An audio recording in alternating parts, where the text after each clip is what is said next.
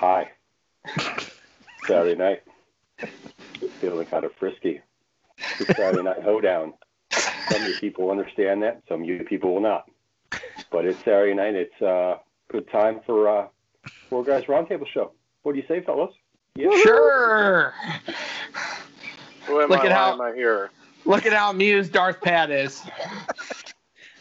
Darth Pat spent uh, the last several days in uh, a fair amount of physical pain, so yeah. That's what Yeah, that does- happens when you don't hire the proper female misogynist. Fuck your body up. Wait, wait, wait, wait, wait, wait, wait, wait, wait, wait, wait. Did you say? Did, did you say female misogynist? I, I think did. he meant to say masseuse. yes, I think that is what he meant to say, but oh well. No, it, it wasn't masseuse, like massage. I was saying Therapist? misogynist when it came out the way it came out. You got a shitty massage from the wrong females you hired. That's pretty much what happened. Uh, You would have called this guy. would have got you the hookup. I mean, that's pump and pump. that's uh, that's that's. I mean, that's that's um, you know, that's not you know, but, you know. I think I think even uh, I think even uh, good old AJ knows somebody from our past that uh, does massage that could have hooked him up. She had red hair. Yes. Yes. Who I was told you better not date her. Oh, And oh then it well. turned and then it turned into uh yeah I did. and then it was done. And then it was over real quick. Points for trying. Yeah, points for trying. you know, shit happens. yeah, it does. So Gotta speaking of water, shit, try things out, and you know, Speaking of shit, here we go. speaking of shit, um, my son, who is four years old now, um, yeah, he, uh, yeah, four. he Has he inherited your ability to blow up the bathroom? he's abil- inherited my ability to stink a room up with a fart. he he blasted one yesterday, and I said, I looked at him. I said, "Lucas, did you poop?" And you're like, did you, like it literally, Did you shart? it literally smelled like a, a a turd. I was like, "Geez, a whiz, man!" Like, and then he's trying to run into my run at me. I'm like, "Get away from me with your stinky butt!" And like, like you know, kids do. They well, I, I shouldn't say that I don't do that to my wife sometimes, run after her, but you know, Is, is that? Uh, I don't know if that's what he wanted to inherit from his dad. I don't know. It- it's well, just he's SOL now. yeah. Stuck with it. like he's farted before. Don't get me wrong, he's farted plenty of times, but this is like the first time it actually stank. I was like, you know, little kids have farts all the time, but I was like, damn, that actually that stinks. So I don't know what the heck that was, but Pat, I read that. I read that book, the m- m- main event book. I read the whole book. We So, promised you a great main event. yes, it's a decent book. I don't know if I learned a ton of stuff that I didn't already know, but it's. I mean, there's definitely a part in it where he's talking about Vince saying Vince always thinks everything's good shit, and most of the rest of us don't. Who's that? Well, that's uh, by anyway? His name's Bill Hanstock, I think. hands cock. Who the hell is What? Bill Hanstock? well. I mean that cock, stock, that that explains the old adage uh, that you, you hear quite a bit about oh it's always booked for an audience of one and all that other stuff you know so like either nobody can override vince or nobody can talk vince out of uh, you know doing stupid stuff or nobody tries to talk vince out of doing stupid stuff you know who the hell knows Did this guy work for WWE or something? I Or no, he did not. He just interview a shitload of ex wrestlers and people that worked under him, or like, where's he getting this info from? I, I don't know, but it was all pretty accurate. So I didn't I didn't read the acknowledgement section at the end, so I didn't really pay attention to that. It was very up to date though. Like he must have finished writing this book in like the summer because he was talking about coronavirus and WrestleMania not happening, and AEW and all kind like it was very up to date. Like you know, Yeah. ri- literally was probably finished in the summer. Interesting. It was good. It was it was a good read. I, I just I don't think I learned a whole a whole lot of stuff that I didn't already know. Yeah, that's unfortunate. So, are you guys getting ready for Christmas? Is everybody getting ready for Christmas? It is very close to Christmas. We're like I'm done. 2 I'm weeks, still two weeks uh, away, 14 days. I'm still trying to get all my decorations up because, you know, I just come home from work and I don't have much energy to do much of anything. So, um, I hear you. and also because, you know, I was waiting to for my parents to get their stuff up first. My parents have been slower moving as they do their own shit. So there's that. And, um, eh, you know, I, I, I've had a harder time getting to the Christmas spirit this year. I think that's just more lockdown related shit and just coronavirus everything. And, you know, like I, um, Thursday night, I had to go to the mall. Ooh, And sorry. yeah, it was to get something that we get uh, for you know my dad every year. Uh, so I knew exactly where I was going. I knew exactly where it would be and everything like that. But it's just like yeah, it's it's you know Thursday, December tenth. You know, so we're talking like you know two weeks before Christmas, and it was the least busy I'd ever seen them all. You know, in like Mhm. Christmas season. So it was depressing in a way. Um, you know, just was saying that like, oh, this mall's supposed to be so much busier and every other thing. So, um, and uh, like today, I went and got Applebee's curbside uh, for dinner, and you know, we just uh, re-implemented. Well, we, the governor of our fair state, Commonwealth, rather, you know, reinstituted you know uh, lockdowns and everything. So no, no more indoor dining for the next three weeks. And I kind of forgot about that as I was driving up, and then as I turned into the parking lot and seeing like nobody there, it's like, oh, that- oh yeah, that's right, we can't do indoor dining again. So it's You should see our malls down here. There's people all over the place. Yeah, it's- here too. It's it's weird. It's um, it's going to be a Christmas unlike any other, basically. So I have no comment. I'm gonna be- bullshit. Sitting at home. I'm going to be sitting at home that day probably. uh, I'll I'll be at home too. My sister and brother-in-law will come over, and we're Yeah, going to my but- other sisters the following. My mom, day. my mom's gonna cancel it. It's coming. So she she's so paranoid. The other day, I got a phone call saying you need to go get tested. I'm like, uh, I saw Zach before any of this happened. She's like, I still think you should go get tested. I'm like, stop. Well, when was the last when was the last time you saw him? I saw him on Thanksgiving, and he came into contact with this person on Black Friday and Saturday. Okay, so you haven't seen him since Thanksgiving. Correct. You're fine. Yeah. yeah. No, you're not even a contact of a contact of a My contact. mom's Really? It's par- like- my mom's paranoid. So okay, but that's that is being overly paranoid because even though they just like kind of like reduced the guidelines for like quarantining if The you were 10. exposed and everything, it's like you're you're past 14 days now too. So it's like you're fine. Yeah. It's just it's one of those things. But yeah, today I spent well, I should say our my family spent the entire day getting ready for Christmas. Like we got up, we went out and got our tree and then we got home, decorated outside, went and ran out for lights because my lights are starting to go because I haven't bought lights since I've been married to my wife. So um, we haven't had ball lights for 10 years, so they're starting to break and shit like that. Yeah, we got lucky and we just got lucky with lights. I don't know. But, uh, and the funny thing is, is no place had fucking lights. Like just those regular strings of fucking green lights, you know, the, the green corded lights. Nobody fucking had them. So we ended up going to Walmart where I don't want to go. I didn't want to go to Walmart Oh, and had to stand outside because now they're doing the 50% occupancy, you know, to comply Oh. with. they are interesting. Yeah, the one in Whitehall is. So it's like, okay, you guys can go in now. And then you wait, and then the next group of people, oh, you guys can go in. it's like, oh my God, are you fucking kidding me? I was like, I literally was like, this must be what Black Friday shopping's like. You're waiting outside for the store to fucking open. I was like, this is stupid.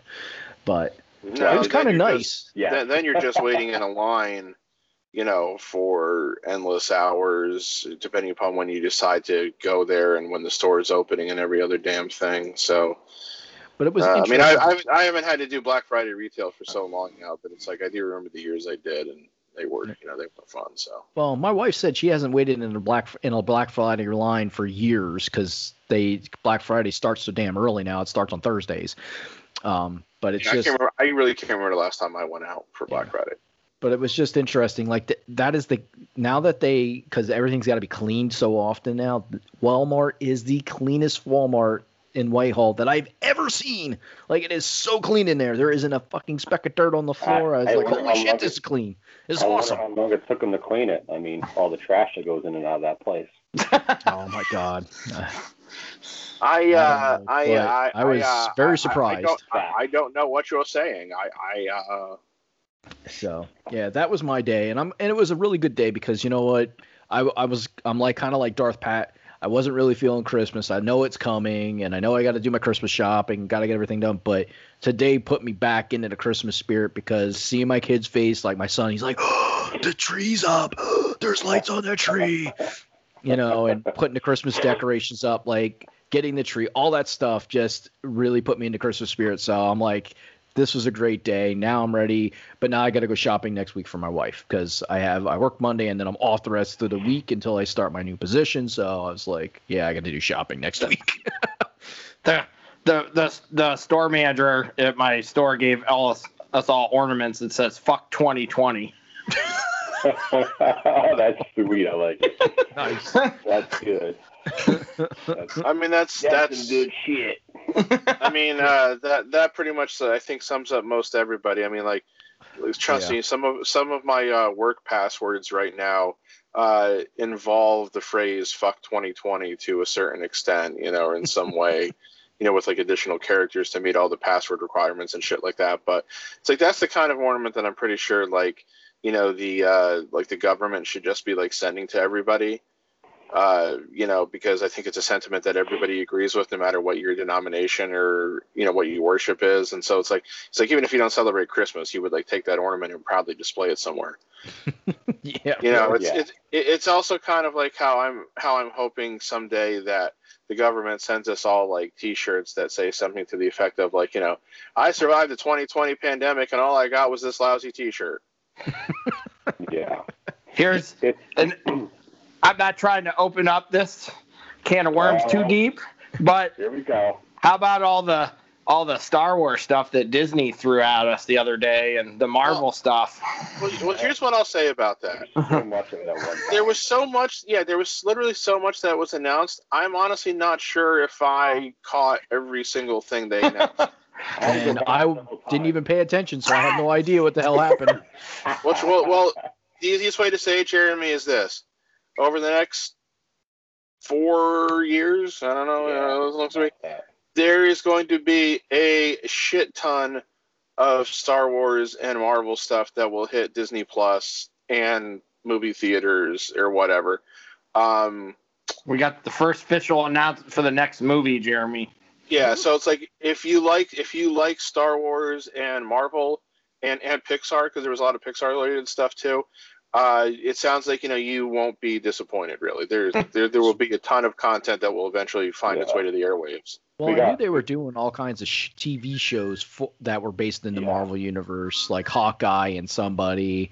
Um, Well, the- WandaVi- like- The, WandaVision. the WandaVision WandaVision. one's supposed to debut early next year, though. The uh, uh, Winter Soldier. thank you. I it, I was blanking again. The, the, The Winter Falcon and Soldier. Soldier one, I think, is supposed to be out sometime next year. Now we also know that they they confirmed the Hawkeye series. Uh, Yeah. They also confirmed the It's She-Hulk right now. series. mhm. Uh, so yeah, I there's, think it's there's there's there's gonna be a there's gonna be a ton of stuff. I mean, in Star Wars, like they announced, they announced a Lando series. They announced an Ahsoka series. They announced a uh, like like uh, Sith, Rangers something the- Sith, some Sith thing to, or dark Yeah. side thing. they announced the Rangers of the New Republic series. They announced the uh, the Obi Wan limited series, which I do want to make a quick comment about real quick. Um, and then they announced that uh, Patty Jenkins, who directed the uh, the Wonder Woman movies, Rogue is going to direct a Rogue Squadron movie that will be out. I think they said in 2023. The other thing Now- too was from the animated series, The Bad Company or The Bad Batch. They The a Bad Batch. for- Yeah, yeah. Ooh, nice. yeah. Cool. Um, so the uh, the the thing with the Rogue Squadron movie is they didn't really specify timeline, like if it was like during the original trilogy, after the original trilogy, blah blah blah. Because I'm interested to see, of course, if depending upon what it is, you know, in the old canon, the Legends canon now, as they call it, I guess, you know, when I think of the term Rogue Squadron, the first person that pops into my mind is Wedge. It's Wedge, yep. Well, you know, Denis Lawson's a little older now, and you know, of course, made that very brief cameo in Rise of Skywalker. But you know, they'd have to obviously get somebody younger if it was going to be set between. It well, if it was going to be set any time, you know, prior to the sequel trilogy. So Was- Right. Did you see the Patty Jenkins trailer for it? yeah, it was, was kind of cool the way they did it. I have to go back and look because I, I kind of feel like this X-wing that's in the background that she's walking to. I have to like zoom in to kind of see because I'm I wonder if that's going to give us a hint because of the color scheme of this, the X-wings are usually different in different eras. I yeah, I was watching it on a small screen, so I didn't really take notice of that. I have So to go back and look. The other What thing were you- is they're they're making a show or a movie or anime. I don't remember which one it is about the High Guard. So like before. yeah, I think I saw one, some, something old. I think I saw something like Old Republic. Yes, or- yes. so, yeah. Hmm. I mean, that'll be interesting. That- That'll that be interesting again. the books. Yeah, that'll ju- that'll just be interesting to go there. I mean, like, will they? I of course, anytime you're going to say anything about Old Republic, you know, we just, want Revan, right? just always makes me wonder if they're going to go anywhere with anything from the Knights of the Old Republic. Yeah. Yeah, because like they're not canon now. So, Yeah. but I, I, I, of cour- I, I of course say they they were so far in the past. There's no reason they can't be. But you know. what were you going to say about the Obi Wan, Pat? Okay, so Hayden Christensen Yes. back as Darth Y- Vader, yes. which is like I'm that's stoked. cool. But They're gonna have a doesn't it battle. doesn't it totally ruin the confrontation in episode four now? It depends. I mean, the dialogue in that scene is literally, you know, we meet again. The circle is now complete. When I left you, I was but the learner. Now I am the master, which almost implies that they have not seen each other Okay, well, maybe since I don't. Obi-Wan, since Obi-Wan sliced his limbs off. So I'm just curious to see how they do that. That's all I'm saying. Yeah. Because you almost you almost think like if you're bringing that character into the series, there has to be a confrontation. Yeah, so I don't know. We'll see. They said there was going to be a battle between the two of them. Yeah. So, so- I'm looking forward to it. Did you guys? Did did some? Not everybody watch Mando yet. I did not watch the new Okay. Mandalorian. I'm I'm Okay. caught up. I I haven't watched it with my dad yet because he had to go to the he had a procedure in the hospital on Friday, which unfortunately was not What'd you. What'd you say, Joe? I watched it. I liked it. I liked I liked the the uh, the very end of it for sure. Yeah. I'll I'll say that much. That, I think that yeah. that was kind of like the like end. yeah, it was kind of like a like a fist pump scene, you know. Yeah. So I think it's time to get this thing Yep. that we call a podcast started. I think it's about that time. Yeah. Bring Well, forth the maybe rhythm and the rhyme. We've already been doing the podcast card, you know. I mean, We we do we do the pod, yeah, yeah, we do the podcast, but at the same time, it's like we're doing the podcast. Well, the official start of- of the podcast Yeah. with our official topic. yeah. How about that? Does that sound better for you fuckers? Um, Yes. No, No. I mean, we're just you know nitpicking for nitpicking's sake. all right. So Theo, what in the hell are we Yo. talking about tonight? Uh, stuff wrestling. Bad things that happen in wrestling. Bad things that happen in wrestling. like, can I poke you in with my fingers somewhere? No, Can you I cannot poke me with your fingers somewhere. Can, can I trip over something as I'm trying to break through a wall and fall over? Can I start a fire with a piece of silver paper and it just not work? and I almost burned myself. Can I birth a hand? So all these things sound very fa- fantastic. So we're talking about some of the most ridiculous, stupid, moronic moments in In wrestling wrestling history. nice. So this is, if anything, for all you viewers out there or listeners out there, this should bring you a ton of laughs. Um, because you can go back and check all these things on YouTube. They're all there on YouTube. If you have the WWE network, you can find any of the WWE, WCW, uh, pretty much anything the WWE owns. Uh, if you want to check it out there too. But we're going to talk about all these goofy ass fucking things that happened and just how moronic and how dumb some of these things really were. And I think we should start off with probably the number one dumbest thing that ever happened in, in wrestling history, which would be the greatest thing of all time, the Shockmaster. Because that has got to be like the number one dumb moment of It, all it is. time. It, it is right there, like at the top of the list. So good old Darth Pat, I know you have something to say, so we'll let you get it off your chest because as our resident wrestling historian, please give us a little tidbit of this whole build up. The year was 1993. I was but 12 years old. I was just a little And- gigolo back then. In um, Of course you were, Joe. let's see, in just starting seventh grade, I think. That sounds about right. Anyway, um, they were gearing up. Uh, WCW was for their Fall Brawl pay per view. Uh, I don't remember if this was the first year Fall Brawl was a pay per view. It had been used as a Clash of the Champions um, name. It feels like it had been. It was the first Fall Brawl pay per view. But anyway, the noteworthy thing about that pay per view is this is kind of where they started um, the tradition of doing the War Games match at this event. Like prior, they had done it at the Great American Bash and for a couple of years at Wrestle War. Uh, like for example, the uh, the War Games match from 1992, which is at Wrestle War 92, was Sting's Squadron against the Dangerous Alliance, which is a which is a great match. It's a five star match. If you ever if you ever have the opportunity to to watch that, I I would definitely recommend it.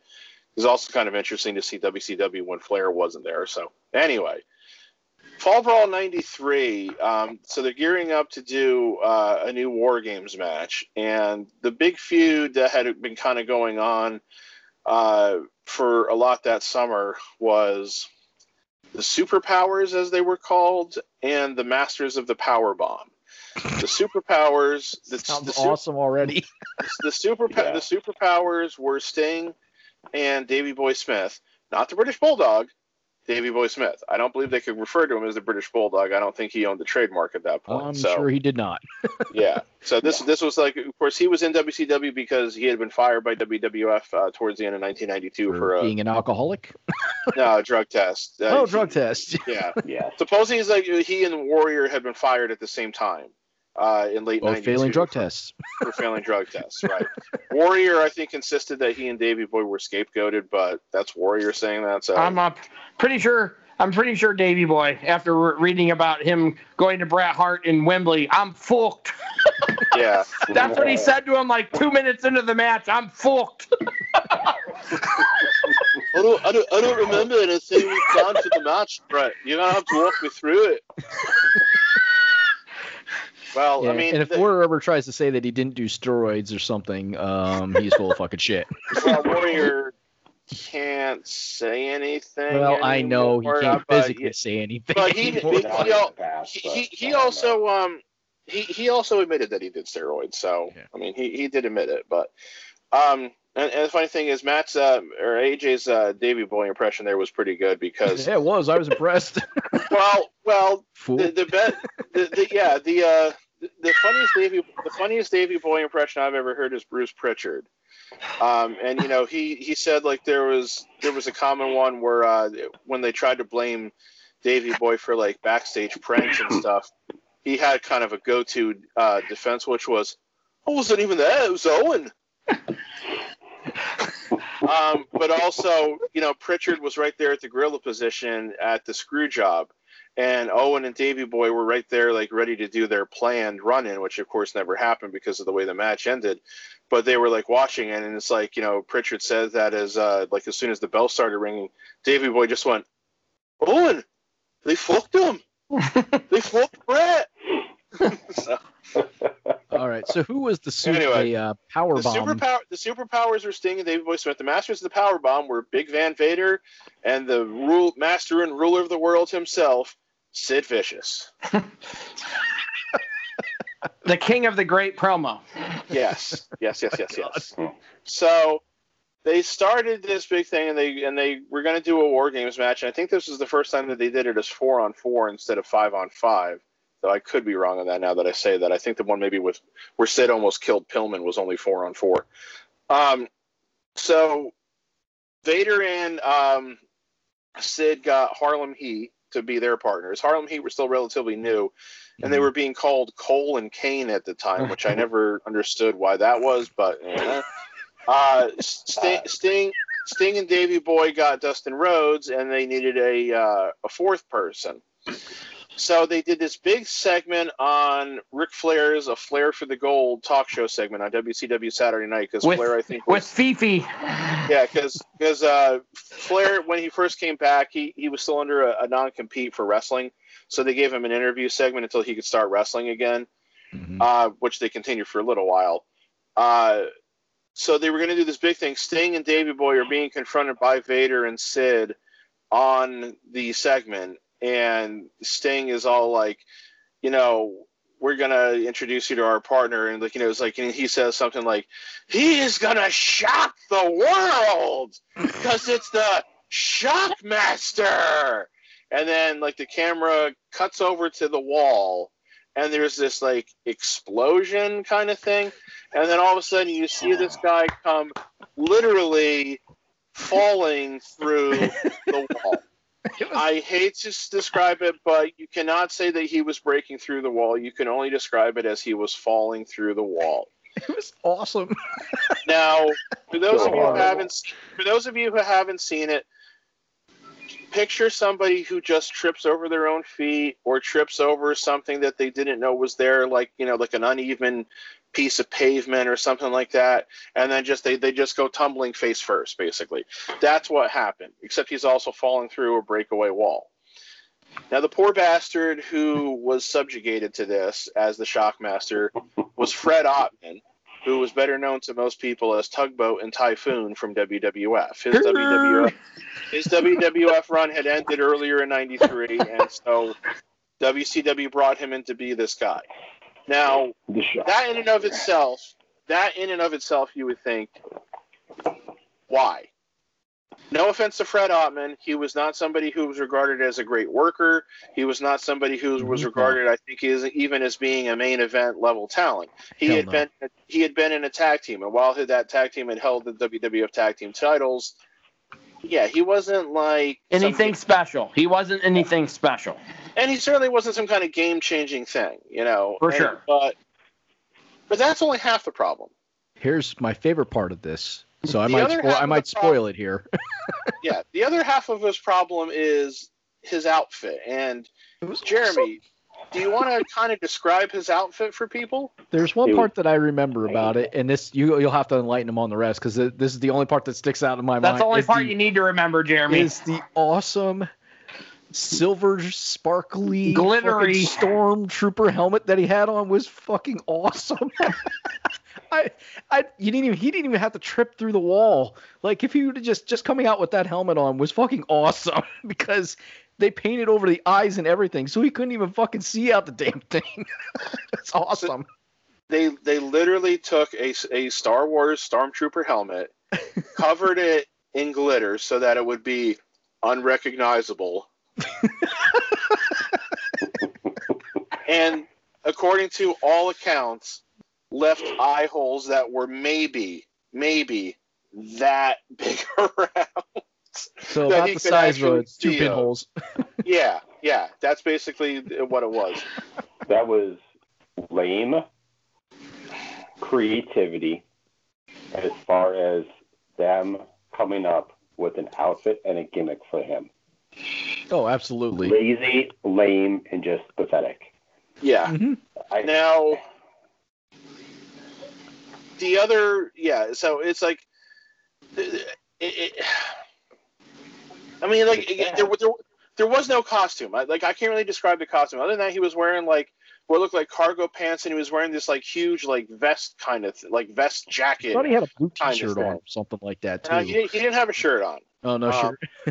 Not at that point. Like when they- they when they tried to salvage it afterwards, I think he, was kind of he was kind of looking like a construction worker. But that's that's that's something else entirely. That's something else entirely. Not um, a sexy one either. You that. Yeah. yeah. Um, now, one of the reasons why poor Fred Ottman uh, was probably subjected to this, if you will, is that he was, I believe, in some way, shape, or form related to Dusty Rhodes. Um, like I think he was he was uh, um, okay, yeah, he was Dusty Rhodes' brother-in-law, meaning that he was therefore also an uncle to Dustin and Cody Rhodes. hmm Okay. So that's probably one of the reasons why he got put in this match, to be honest. Because Dusty, I, I'm pretty sure Dusty was booking again at WCW at the time. Dustin obviously was there. So anything. Could They got imagine? Du- Could you imagine what Dusty was probably saying in the in the back? And I can't do it like you do, Darth Pat, but he's probably like, "This will be this will be fantastic. We'll do we'll put you in a glittery helmet."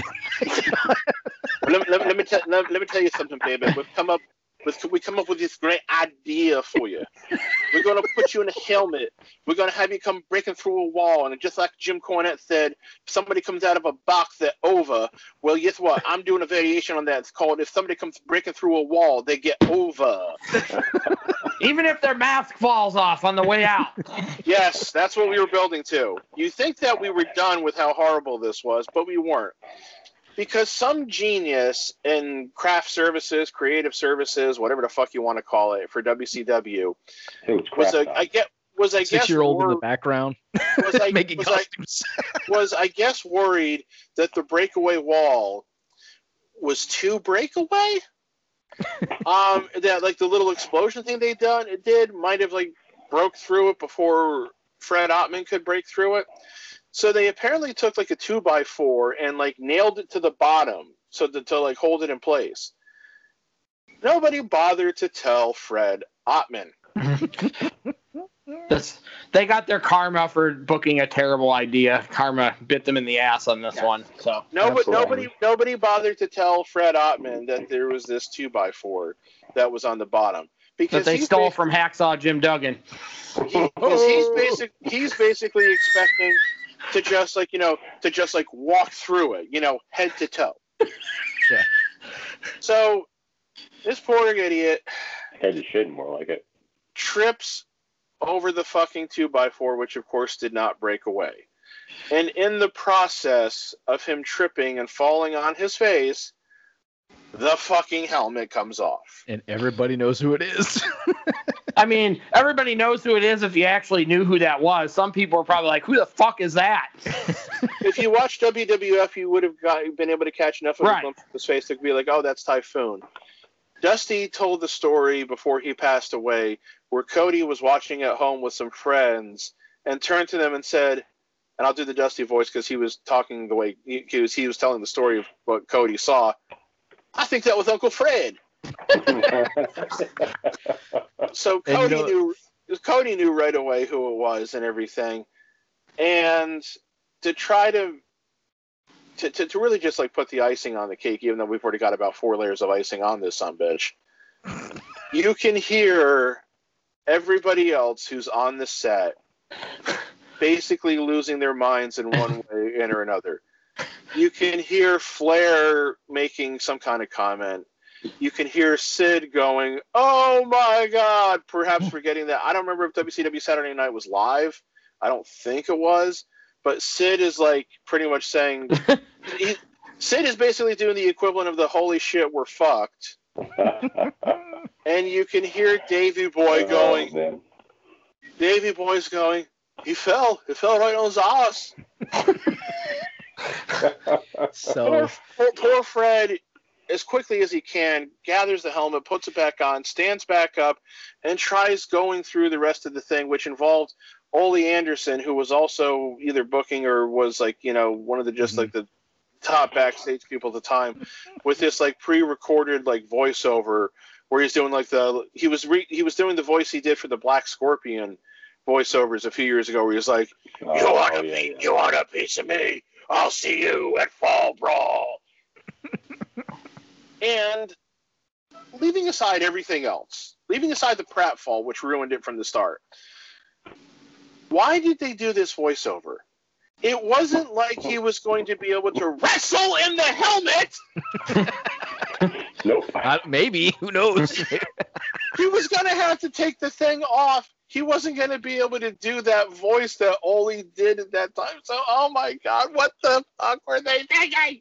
well, evidently they weren't, and we're gonna we're gonna we're gonna cut that one off there because I think we've talked way Okay, enough about that. Pat, you can Yeah. segue this into another WCW one, another I- terrible character. I was about to segue that into another because we actually have two other horrible characters for WCW, and we're not trying to pick up WCW, but let me tell you, they had a pretty good run of some pretty fucking terrible characters. The Yeti. Such as, such a well, yes, the Yeti, but Glacier, which looked like Sub Zero from Mortal Kombat, which Yeah, that was that was terrible, and then of course RoboCop.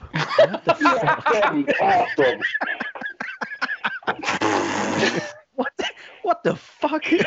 Is RoboCop doing in wrestling? Like- Breaking that cage door open. It, uh, y- y- yeah. Um, Yeah. I, I've never really watched that particular show.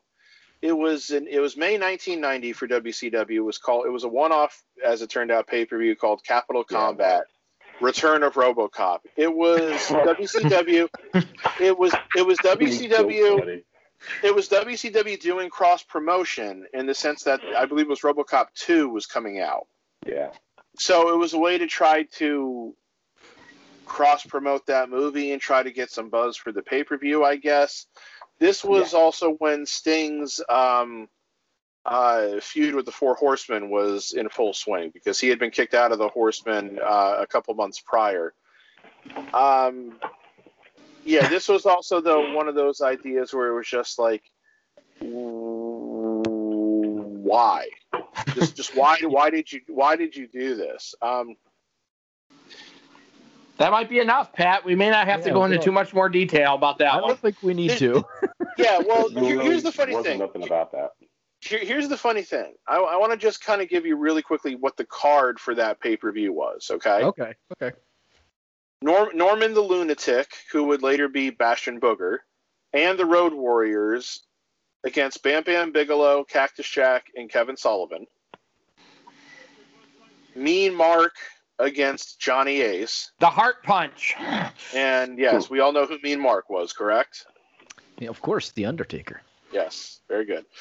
Uh, the Samoan SWAT team, which was not really the head shrinkers, it was Fatu, Rikishi, and the Samoan Savage, who had been uh, the Tonga Kid and Tama in WWF. I love the way you just said that. You said Fatu instead. Uh, I like. I always thought it was pronounced Fatu, and I love Did the say fact that you say. F- Yes, you did. I'm like, I, my that's apologies. just that's mean. Just because he's a You were big right. guy doesn't He mean he's was fat too. He was fat too. Well, anyway, so the, the Samoan SWAT team, the Samoan SWAT team against uh, Mike Rotunda and Tommy Rich, you know, who are both who are both pretty good workers. You know, Mike of course, IRS. Uh, a hair versus hair match between Paul Ellering and Teddy Long, which only took two minutes. Yeah. Teddy Long didn't even have much hair left at that point. Uh, the Midnight Express beat Brian Pillman and Tom Zenk for the United States Tag Team titles. Uh, there was a corporal punishment match between the Rock and Roll Express and the Freebirds, which at that point was Michael Hayes and Jimmy Garvin. Uh, Doom won the tag team titles, the, the world tag team titles from the Steiner brothers. And Lex Luger beat Ric Flair by DQ in a cage match for the NWA Championship.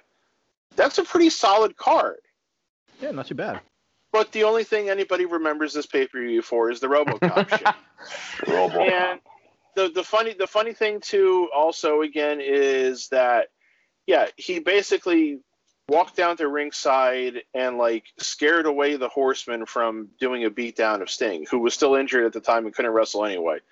And a lot of people have always remarked about how Ole Anderson was one of the toughest guys in the wrestling business in like re- reality and everything. Mhm. And there's Ole Anderson running away from RoboCop. And and just to put the icing on the cake for this one too, it wasn't even freaking Peter Weller, the actor who played RoboCop in the RoboCop costume. I think because he was smart enough to say, I, I think he was smart enough to say, "Yeah, I'm not fucking doing that." Yeah, it was a stunt double who did it. Yeah. Yeah. So um, again, it was just it, it, at one point you can you can understand. Oh, let's try to do some like cross promotion, you know. But it's like the only kind of cross promotion where that's going to get any kind of benefit is the movie from, from like people who are watching the pay per view who might think go say, oh, I want to Yeah. go see the movie. There's nobody who's going to go see that movie who's going to be like, I have to order the pay per view because RoboCop. This would be like Chucky coming out from underneath the ring during like a cane match or some shit. Cross promote, have Kane in the match for somebody, and Chucky comes up and grabs Well, the wrestler they- pulls They down. could have had Hornswoggle dress up like Chucky, so well, um, just just, just That would've worked. just just just to kind of digress real quickly, but I mean, they did do that segment between Chucky and Rick Steiner years later. Oh my god.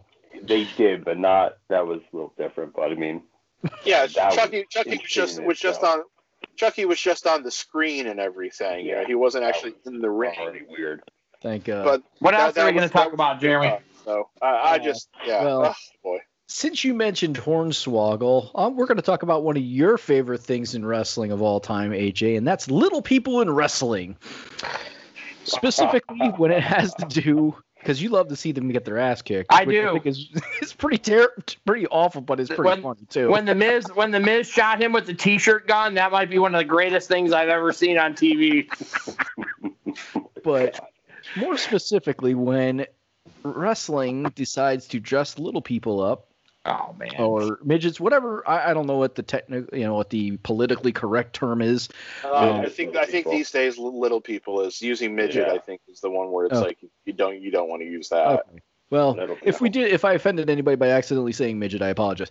But when they dress little people up to imitate the pro wrestlers, and one of the ones that sticks out in my mind is when Edge and Christian the Hardy Boys. had the Hardy Boys in 3D, or who was the Dudley Boys at that time, come uh, had the, the little people come out and imitate them With What the mini ladders. that- with the mini ladders, exactly. That shit was funny.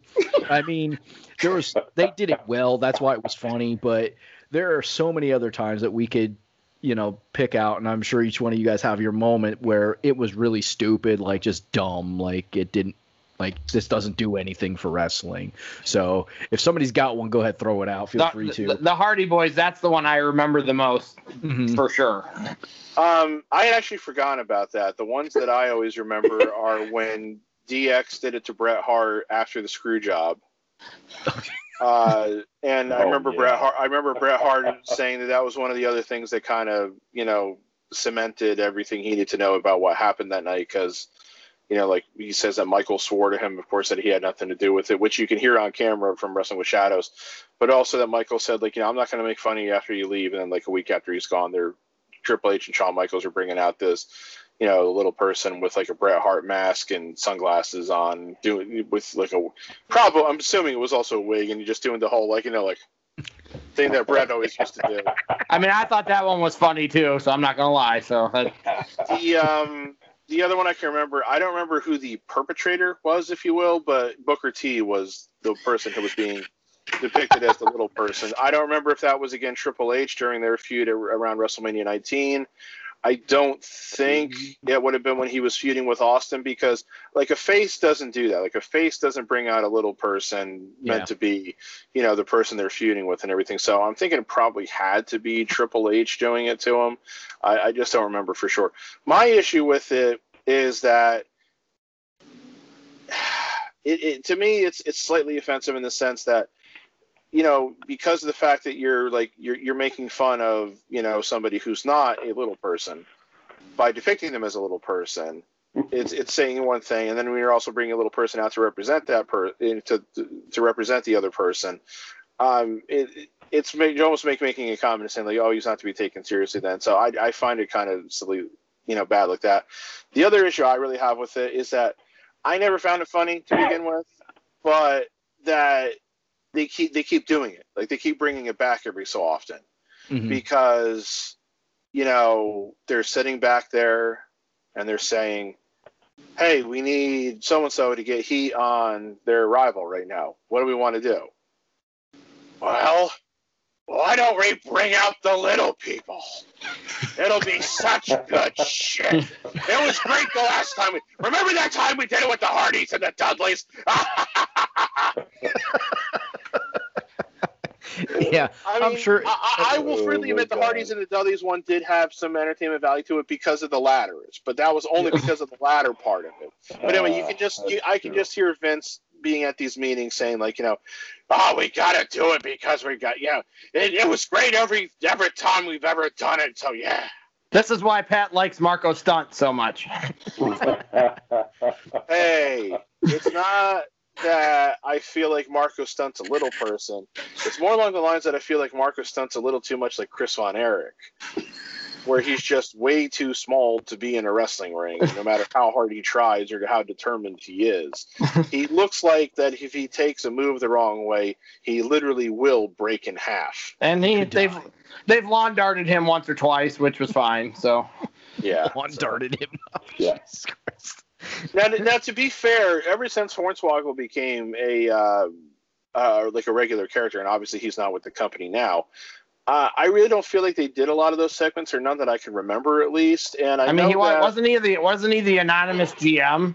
yeah, they they revealed him to be the anonymous GM, which a lot of people felt was a letdown. But when has WWE ever not let you down in the long term storyline? Um, but I remember. I know a lot of people said that the match he had with uh, El Torito at the TLC pay per view, the one that they called the WLC, I know a lot of people said that that was actually a fairly entertaining match. I've never It wasn't watched it. terrible. I've never watched it, It um, but may- maybe that got them off of just you know doing little people segments like that. So one can only hope because again, it's it, it's just something that I don't think. If you need to resort to something like that to get heat, then something's wrong. That's There's the way I- probably better. There's probably better avenues. I just Yeah. because I don't Yeah. because I didn't like Hornswoggle, the Miz with the T-shirt gun. I just enjoyed every because I didn't like Hornswoggle and. Miz shot him. That gun was like not far from him, so Hornswoggle moved. it was the T-shirt too. Yeah. So yeah, it little people they have they have their place. Um, They've went away from it. That was definitely Yeah, more attitude era. I feel like the attitude era. There were definitely times where they they were doing that Yeah. all the time. They definitely Yes. went away from that for the most part. Yeah, there was a bit. Yeah, I have to agree with you with the attitude era. It was like anytime they wanted to be just stupid about making fun of a, somebody that the, the you know the heel was rivaling, uh, having a rivalry with, they would bring in the little people and. I mean, and can do you that. can you imagine if at like WrestleMania 34, King Kong Bundy squashed Little Beaver, the outcry? Oh yeah. Uh, there, there would be one. I know. But yeah, it's like that's that's, that's case of point. In 1987, WrestleMania three, you could get away with that. So let's move on to something else, and we'll we'll go to a, a wonderful WWE gimmick, which was really fucking bad, and that would be during Survivor Series. Yes. Oh, yeah. very early Survivor Series. I don't remember which one. One of you guys will have to enlighten me with. But for anybody who doesn't watch WWE and doesn't really maybe watch wrestling, Survivor Series always takes place around Thanksgiving. And, you know, that's their Thanksgiving pay per view. And the one year they decided to have this giant egg just sitting there. And For a couple of weeks, for a couple Yes. of weeks, for a couple of weeks, it was on the the weekly show. Just Yes. this egg.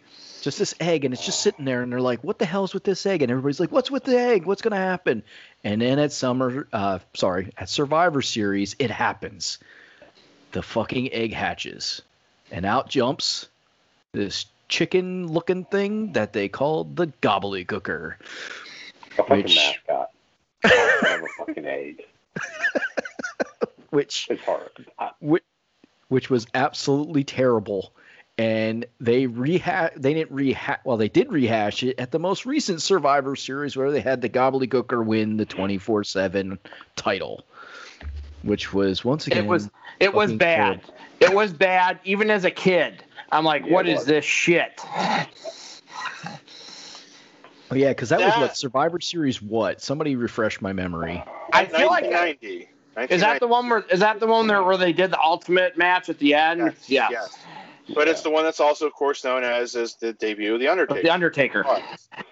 Um, I I was nine years old when when that happened. You know, a couple months shy of ten, and when they first put this egg out there, I on it might have been the first moment where I openly was questioning why I watched wrestling. Because- At nine years old.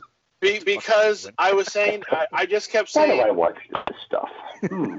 Well, here's the thing. I wasn't like say smart for the business as as they as you were- as you would say now or whatever. Right. But even so, I was like, what are they going to hatch out of an egg? What's going to come out of this egg that's going to be cool? You know. So Tyrannosaurus Rex. when, when- when I read then, because I this was not when I got like every pay per view and stuff. When I read or saw that it was like this giant turkey, you know, or turkey outfit, you know, guy, um, I just went, well, that was stupid. Um, yeah, poor Hector Guerrero. For those who don't know, is Hector Guerrero, the older brother of Eddie Guerrero, who was a pretty Yep. talented wrestler Mm-hmm. who was the guy that was in the goddamn outfit. And you got to give him credit because I remember when he and Mean Gene then went to the ring, he did kind of like like a backflip into the ring, which wearing that costume I can't imagine was necessarily the easiest thing in the world. And I also did think it was funny that they used him on the Survivor Series this year because. You know, they were doing the whole 30 years of the Undertaker, Undertaker retiring and everything. So it's like, yeah, why not bring out the other thing that was 30 years from that Survivor Series? That Um, that that yeah. ruined like to me that was not a that was an okay Survivor series and I think that was a, a blemish on that Survivor series that It- kind it- of ruined it a little bit. It definitely I was because it. yeah, there there was a lot of significant stuff to that Survivor Series, like you said. I mean, you had the you had the debut of the Undertaker, you had the one and only time that they did the Ultimate Match of Survival, which frankly I thought was a cool concept, and I wish they had done it again. But You had a you had a team you had a team completely survive. yeah, it was the first time a team completely survived, where Rick Martel's team completely survived. Um, it was the last WWF pay per view for the Honky Tonk Man, just you know, kind of, and also for Oh, uh, yeah. Well, he had been a pretty significant character for, for Yes. several years. It And was also the it was also the last uh, WWF pay per view appearance of um, Axe of Demolition. So, And uh, that was arguably, you know, where that team, the Warriors, was at that, and that's one of the better Survivor Series teams too. Yep. Was that yeah, yeah, the Ultimate Warrior, Texas Tornado, the Modern Day Warrior, and the Legion of Doom, the Road Warriors. So, um, yeah, it just everything everything about it was stupid, and it's like when they went to the ring and did this little like dancing thing between him and Mean Gene, you can just see everybody in the audience just like visibly annoyed. like I'm going to the bathroom now? Yeah, some I don't remember exactly like where on the card it fell, like between which Later. match, whatever. Later. It was later. thing, yeah. So that's the other thing too. Then, like they're building it up throughout part of the pay per view too, and only for it to only for the whole segment to li- to figuratively lay an egg. Um, yeah, yeah. you know, you know there had you know that there had to be there, there had to be somebody in the stands that night going, you know, Randy Savage isn't wrestling on this show, but I'm watching it's Randy. this. Yes. Even even back Yeah. then, Vince was like, "This is some good shit."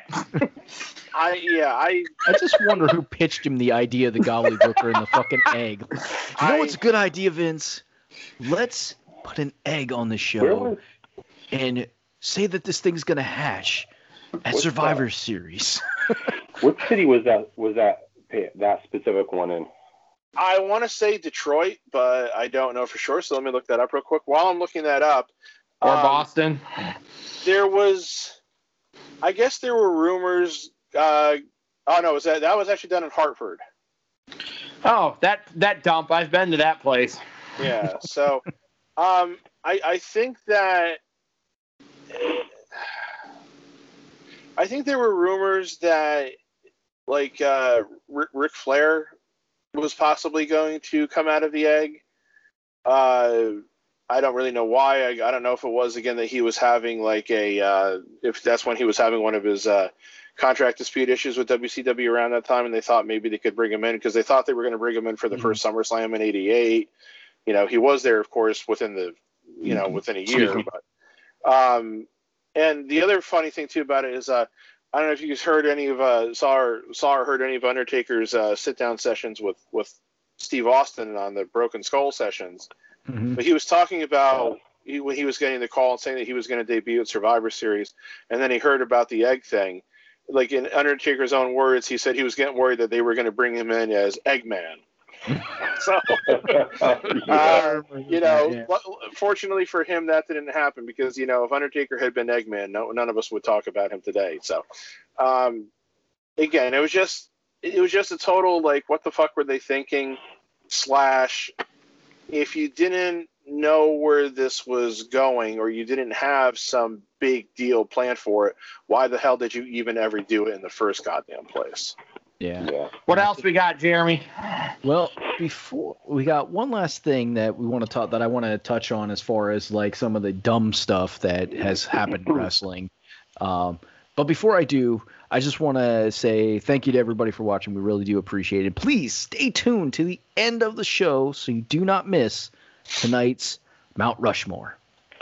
So the one other one that I want to touch on, uh, and if anybody wants to throw any quick ones out there, feel free to throw one out there. But this one kind of pisses me off, and that's why I think it's stupid. Is Stephanie McMahon Yes. taking credit Yes. for the women's revolution in that wrestling? pisses that pisses me off more than anything else on this list.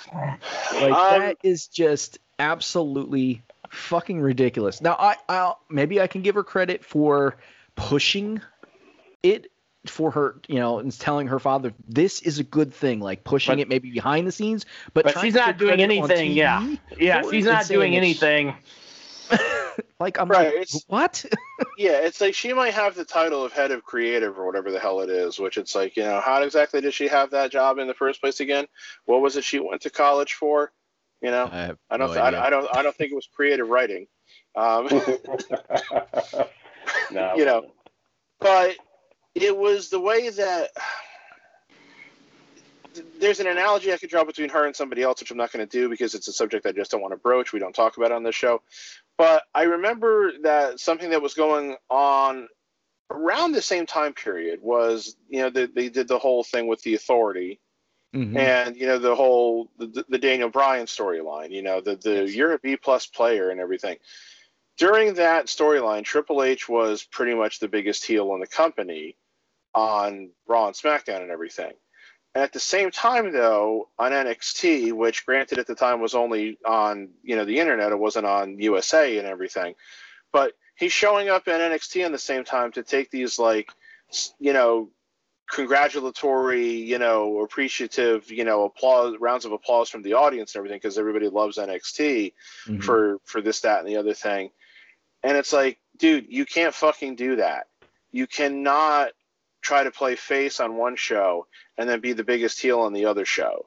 You know, even if that one show was only on the internet. So Stephanie to me coming yeah, Stephanie to me coming out taking that stuff because again, I don't remember if it was the exact same time as the Daniel Bryan stuff, but it was close enough in the sense that here she is. She has pretty much always been a heel character whenever she's been on TV, going back to when, going back to mm-hmm. 1999 or whatever the hell it was. She's generally always been a heel character, and here she is trying to um, be Be a like this- face. yeah, be this big face and say, "Hey, I'm uh, doing this great thing, and I'm bringing in all these women wrestlers who you guys have watched in NXT, and who everybody thinks is great, and you know you're going to have to uh, just you know adore me for this." so Sorry, Uh, I don't like and- the and- princess. and then and then part of that too is when she came down to do announcing for the first women's Royal Rumble match. It was like Renee Young should have been announcing that match, not you. Mhm. yeah. You're not you're, you're you're you're not a fucking announcer. Just just just the to go back to that Triple H thing real quick. The thing about that though is the NXT crowd is not a WWE crowd, so it doesn't matter what Triple H did. That was a bunch of like marks, and they were going to cheer Triple H no matter what. He, I would have been cheering him at Right. that point because he did NXT, and it didn't matter what he did to the NXT crowd. They were not going to boo him. Well, So- right, but- so well, there's an easy solution to that. Then is you don't come out to the crowd. you don't appear on camera. You want Yeah. you want to do that stuff. You do that stuff when it's not being taped. But when you were at like an NXT show, like when I went to house shows, if Triple H showed up there, you felt special. Like you felt cool because we're like, oh, Triple H is here at our little podunk house show. So he did that at times, I think, to like make it special. And like I said, when I was at the house show in Cleveland, and he showed up, and I'm like, oh shit, Triple H is here. So I, I get it. I get it. I think if he was going to do that at NXT, he needed to take himself off TV. Yeah. You can't be you can't be you can't be doing it two different ways on two different shows. And then go back. Yeah, that would have been fine if he's only appearing on one show at a time. But now when you're doing, you can't do both at the same time. All right. So Theo, you have been quite quiet through our dismantling of stupid things. Um, do you have any stupid thing that you would like to add?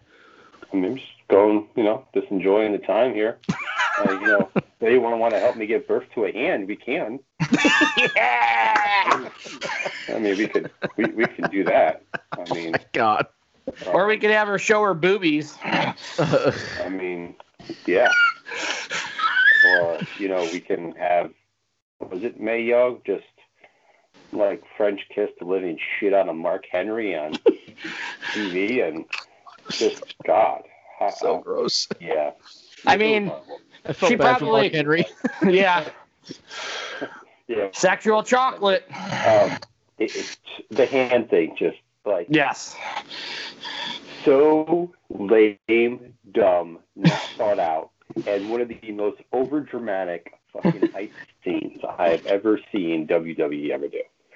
And are giving birth to a hand. The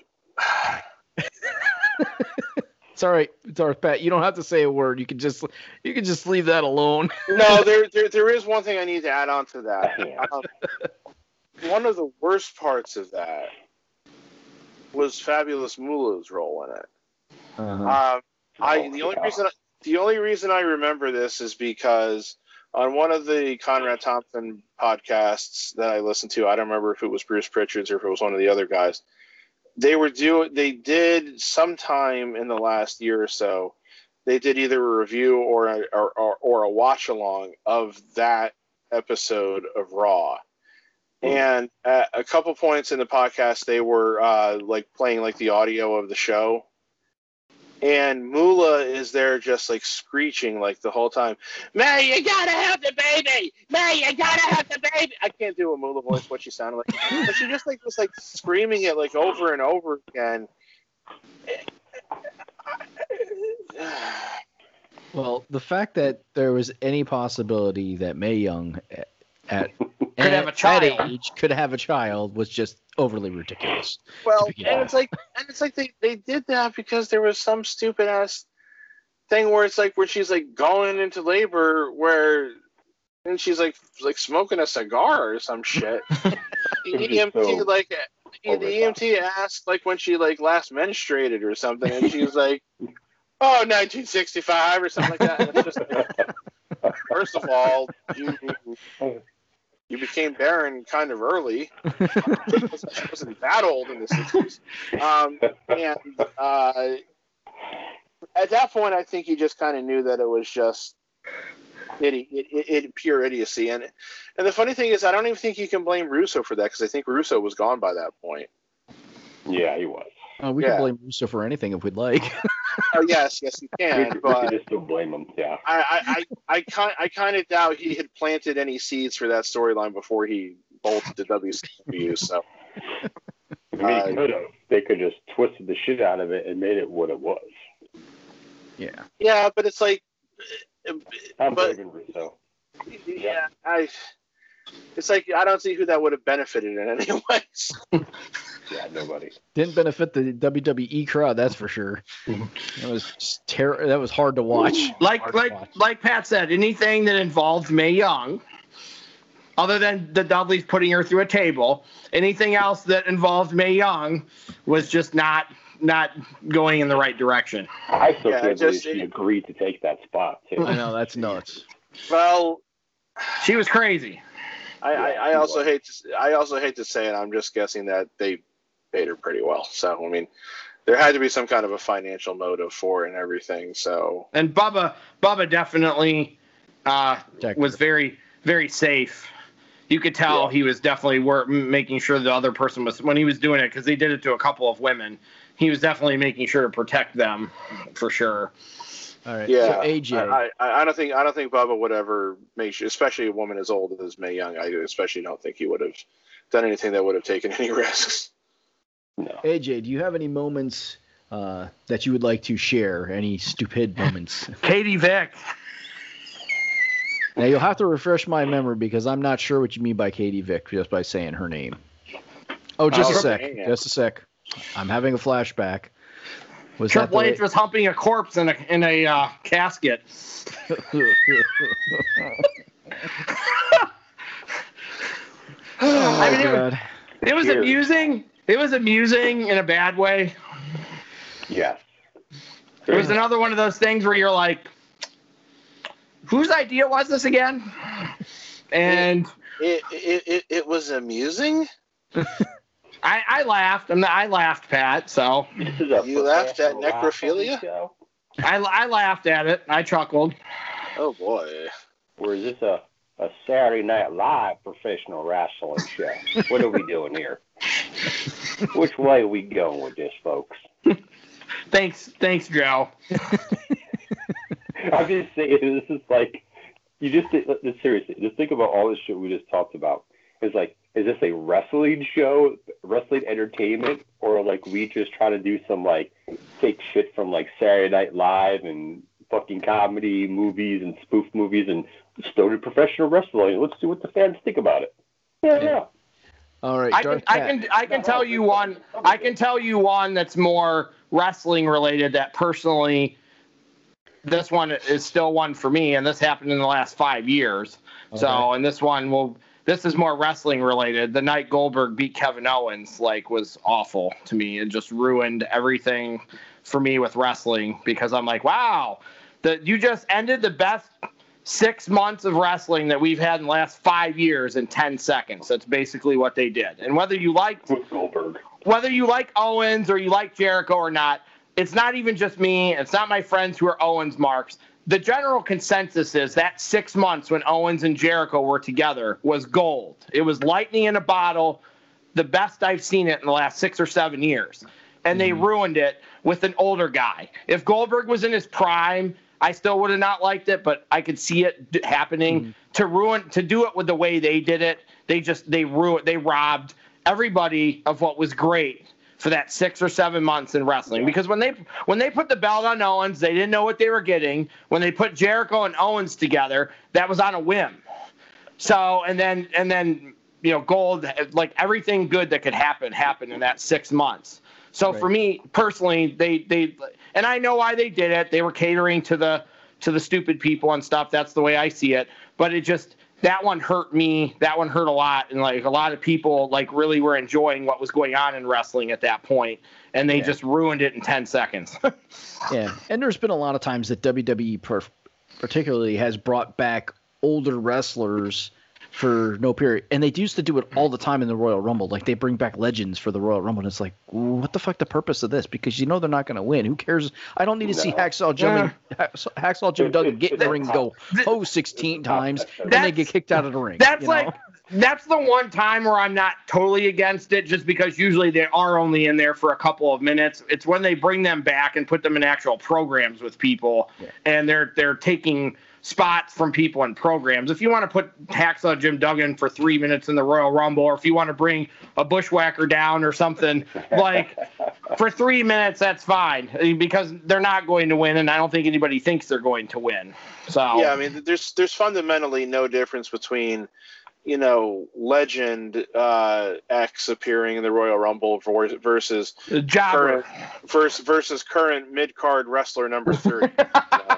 And, by, and by number thirty, I don't mean the 30. thirtieth entry in the Rumble. I mean like the guy who's like thirtieth, thirtieth, on the ladder. thirtieth, thirtieth most important wrestler. Yeah. Yeah, no, I get it, Yeah. and I personally would just rather see people that are currently in wrestling than people that I, I- know have no absolutely no chance. I do think think 'cause now I don't do get think the nostalgia from it. because of because of NXT, I think it's better when they put five guys from NXT in there rather than some legend. So that this is a circumstance now where I think I'd rather see NXT guys than legends. So It, it also does feel like they've slowed up on that um, a, a, a little bit in the sense they of, have.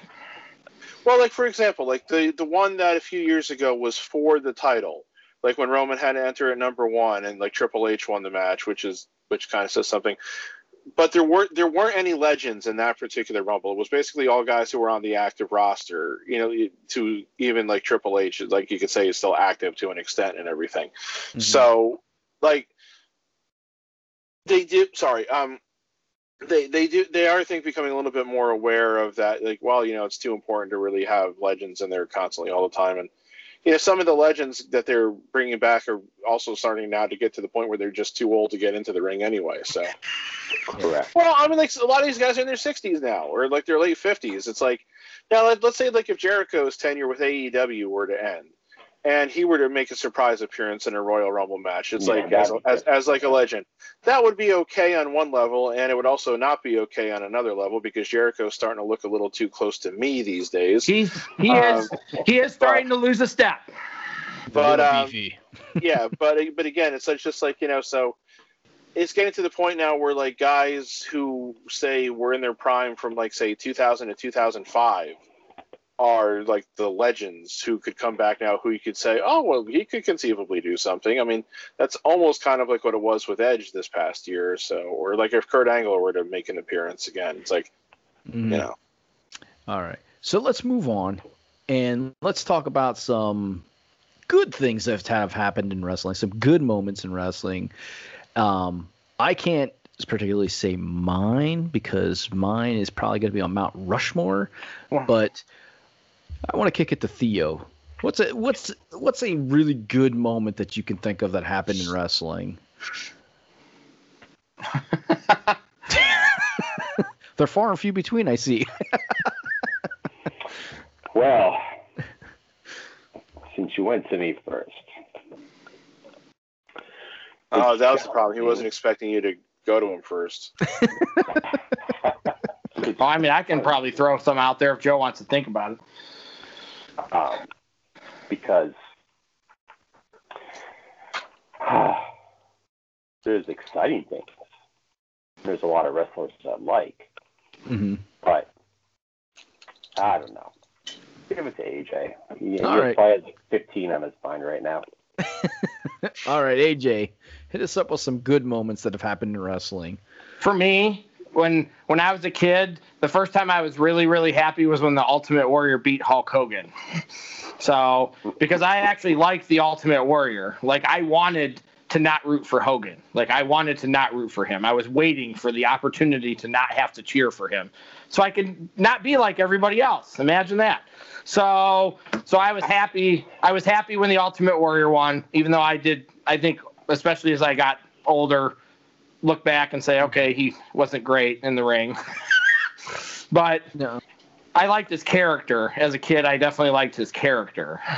So that would that would be one. The night Brock Lesnar beat the Undertaker streak is definitely on that list for me for sure. I was very happy because everybody knows I don't really like the Undertaker, and I was tired of him every year at WrestleMania. And I actually like Brock Lesnar. So And that's and that's one of those moments. Now, a lot of people will probably think that's a bad moment for wrestling just because of the you know the historical portion. But if you think about it on the flip side, not whether you like Brock Lesnar, like Undertaker or not, that is a historically good moment because it wasn't that the Undertaker because the Undertaker had wanted to lose the streak before. He didn't want to actually carry the streak. He's talked about it. He like he wanted to have other people take it, but nobody would take it from him. Brock, Like, Brock was the first. Brock's an asshole, so Brock's like, "Fuck yeah, I'll do this." he had he had gone to other guys like Shawn Michaels was supposed to take the streak from him, but Shawn wouldn't do it because he respected the Undertaker too much. And it's not that Brock Lesnar didn't respect the Undertaker, but he was really good friends with him, and he was like, Yeah, "Okay, you want right. to do it? I'll, I'm I'm I'm I'll take it. I'll take the heat from that." Other wrestlers didn't want to take the heat from breaking the streak. Brock Lesnar was already was okay with it. So historically, if you think about it that way, that's a really momentous, really cool moment in history of wrestling. Somebody breaking the streak of the Undertaker. Um, once you know the backstory to it, so it's pretty cool. The fact that that actually happened and the and who would have it couldn't have been a. It was the right person to do it. If you think about it that way too, it was the right person to do it. the, at Survivor Series '98, the when The Rock won the belt for the first time and fooled everybody, and everybody thought he was going to be the people's champ, and then he turned into the corporate champ. That was a really fun night to watch wrestling because nobody saw that coming.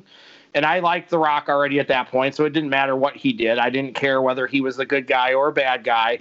And that was uh, one of those nights where I remember being really happy after the pay per view was over and being like, wow, I think that WWE fucked with a lot of people tonight. And nobody really saw that. Nobody really saw that coming. And it was it was kind of cool that The Rock won the belt at Survivor Series when he debuted at Survivor Series a couple years before that. So like it was kind of everything kind of there's times for The Rock where things have come full circle for him. That was one of those moments, I think. So that that was one I remember being really. That was his first world title too. So like it was a big deal for him to get it then. Um, no, that was a really cool moment. I was actually rewatching that Survivor Series, and I forgot that that was also the time where they dressed Mankind up in a suit, and he's wrestling in a fucking suit the whole entire time, which was kind of dumb, but it made sense in the in the whole gimmick. Like he was trying to be the corporate, you know, yes. champion and you know and and everything. So he's trying to play that part, and they, you know, corporate they really mankind. did a good job. If you don't. going back and watching it now, you know what happens, but at that time, not knowing, and you're like, "Oh my God, they're they're gonna try and set it up. The mankind's gonna keep the belt through the entire thing." When when eh, Shane or, when Shane flips the double bird at Foley when he's about to count three, that's classic stuff. So yeah. wait, did he do that to Foley or did he do that to Austin? I thought he did that to. Oh, Austin. he did it to Austin. I'm sorry. Austin. Yeah, but yeah, there's there were so many things that led up to you really thinking that Foley was going to win the championship. And, and I mean the the Rock did. Go ahead, Jared. The Rock did put probably the worst uh, sharpshooter. Sharpshooter I've ever seen. It's horrible. His version of the sharpshooter is pretty awful. So, Rock, no more submission holds. Rock, please stay away from. keep doing the people's elbow. That's better than your terrible sharpshooter. So, but they wanted to make fun of the screw job because Vince, that's some good shit. that was that. That was Vince at his best, saying this is some good shit. That night, we're gonna make fun of the screw job. It worked for us once. It'll work for us again. so yeah, no, that was a really cool, really cool moment in, in history too in wrestling. Yeah. Um, um, like keep going, AJ. You seem to have a bunch of them.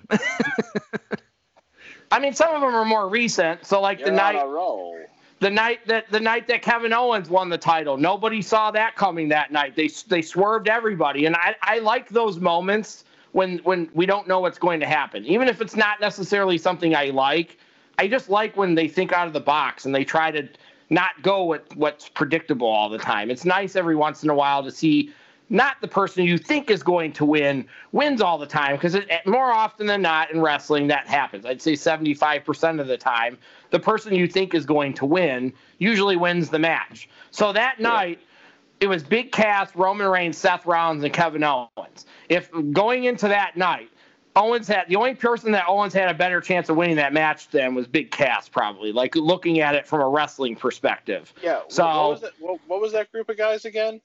Big Cass, Roman Reigns, Seth Rollins, and Kevin Owens. And Finn Balor got hurt. things is not like the other. One of these things just doesn't belong. Finn Finn got hurt. Finn got hurt. Thank you, Seth Rollins.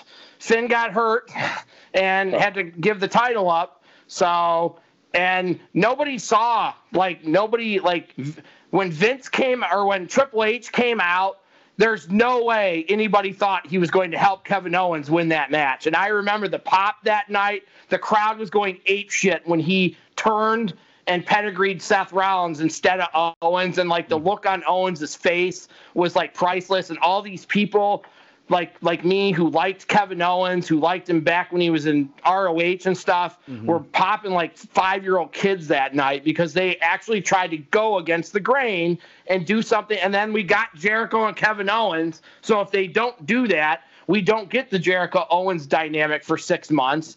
So that was definitely the right call that night, 100%. And I am a mark for Kevin Owens, so I enjoyed it more than the average fan. But I think a lot of people that watch wrestling enjoyed that that night because it was not what everybody thought was going to happen. They they flipped the script a little bit, and that just doesn't happen very often anymore. I, I know Pat doesn't like Brock, but when Brock came back in the Money in the Bank match two a year and a half ago. Nobody nobody saw that coming. That was mm-hmm. cool just because it was something that nobody really saw coming. So I, I definitely like when that stuff happens, even if it's not the people I want. I'm like, well, at least WWE tried to throw something in and, and make this not a little bit unexpected or whatever.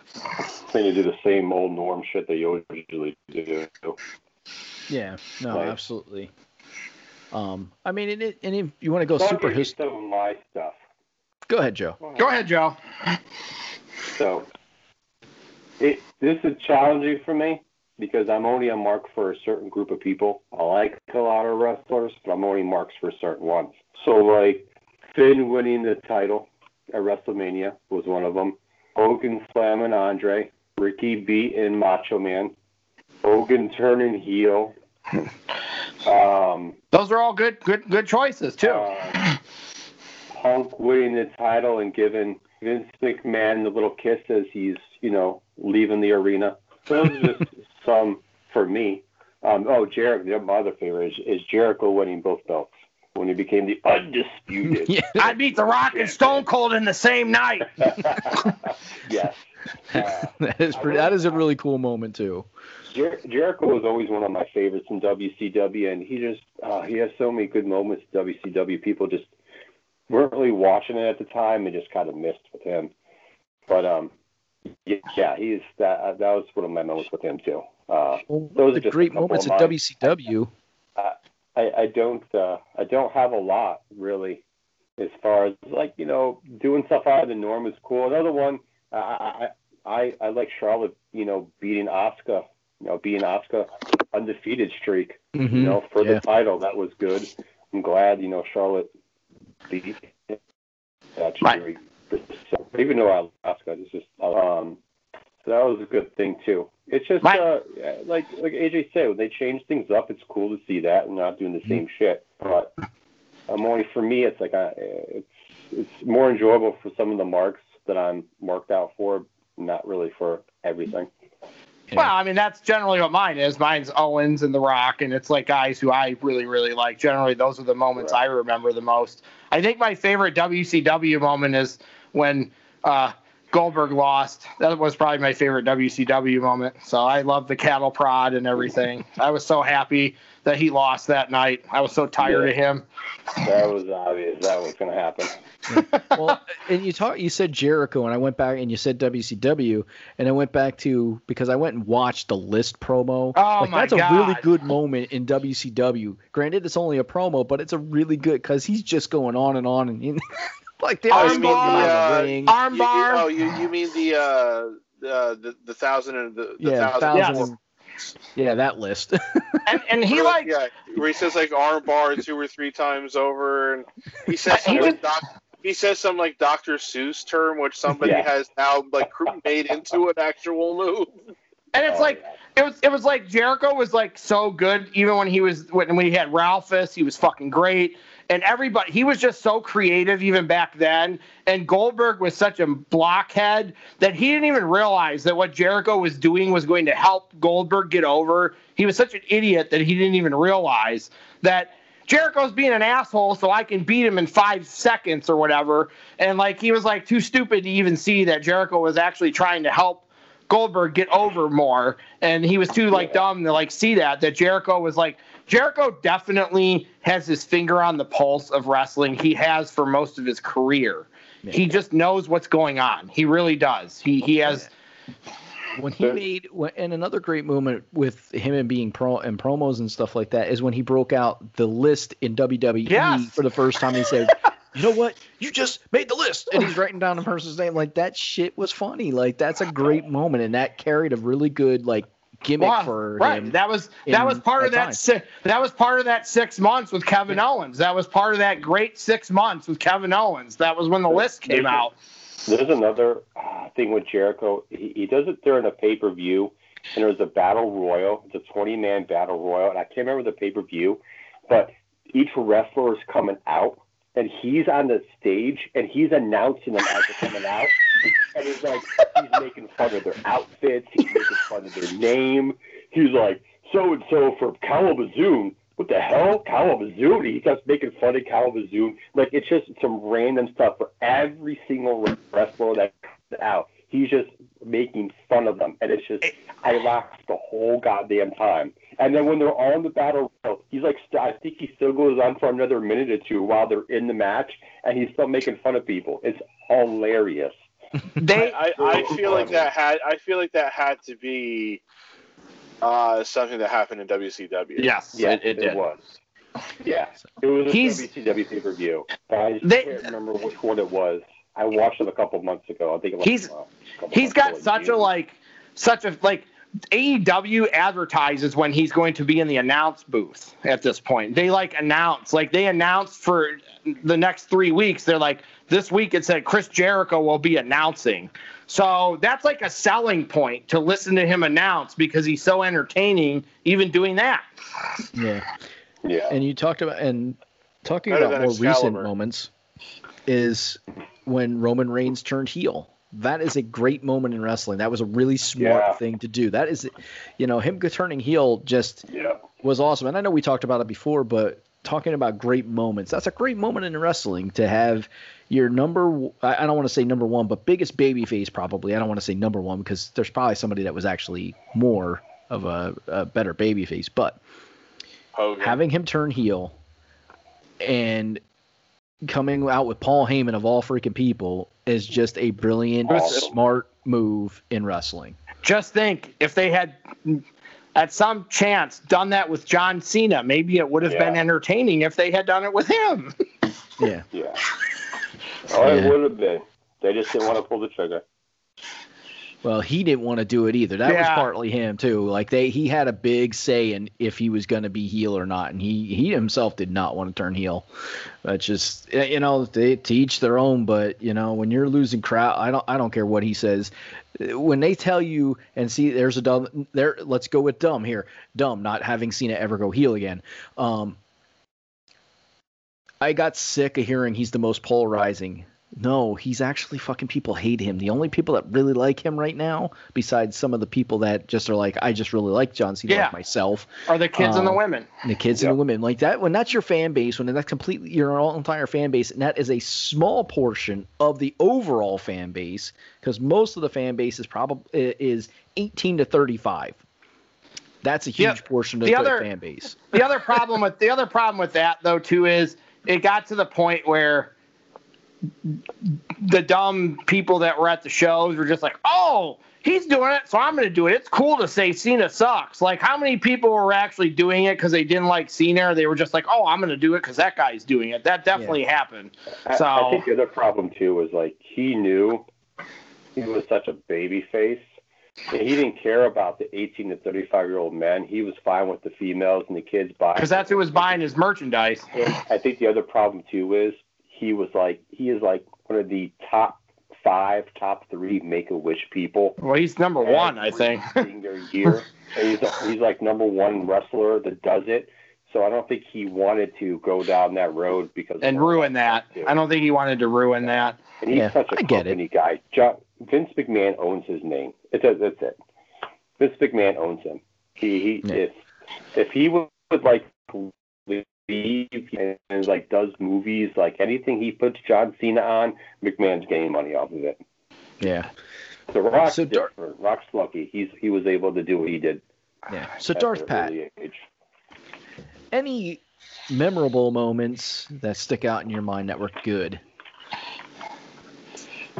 Um, some of them have already been said, like uh, Hogan uh, body slamming Andre. Even though, of course, as we now know, people had body slammed Andre prior to that. This Yep. it was still it was still the spectacle of the moment and everything that Mhm. that made that like really all the more incredible. Uh, I think uh, you know Hogan's heel turn was also mentioned.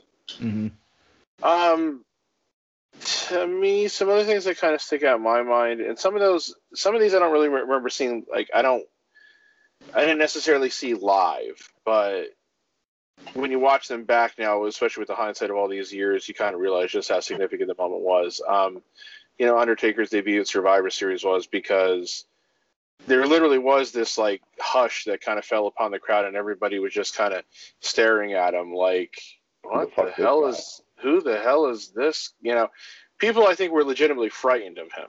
Mhm. and it was starting to get to a point where that didn't really happen much anymore, even by that point. So I think that was that was kind of cool. Um, this one's gonna sound kind of funny, but when Hogan won the title at WrestleMania nine, uh, I was probably the happiest person ever because you know he had been gone for a year basically, and he comes back and then like you know he wins the title. I don't care that Bret got screwed out of the title in that in that whole circumstance. I was just convinced that Hogan was back and everything. Mhm. And of course, that didn't last very long. So in hindsight, that moment sucked. You could it you could actually you could actually put that on the opposite list for me too. So that Well, would be a, sh- a shitty it- moment for me. in, in, in retro in retrospect, it does go on the the shitty list moment in a lot of ways. Sh- yeah, the shitty moment list. But at the time, it was like, oh yeah, Hogan champion again. Yeah, this is great. This is awesome. It's fucking great.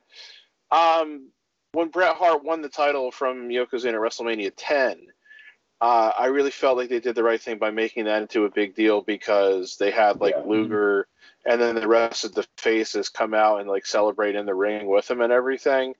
And I just thought it was really cool, especially the moment when Savage hit the ring and he gave Bret this like big hug and everything, because there was Savage, who was like like the last vestige of like the old guard of WWE at that point, um, and that was his last WrestleMania appearance too. So I just thought that was really cool, and that pretty much was kind of like sending the message, like, all right, Bret's the guy, you know.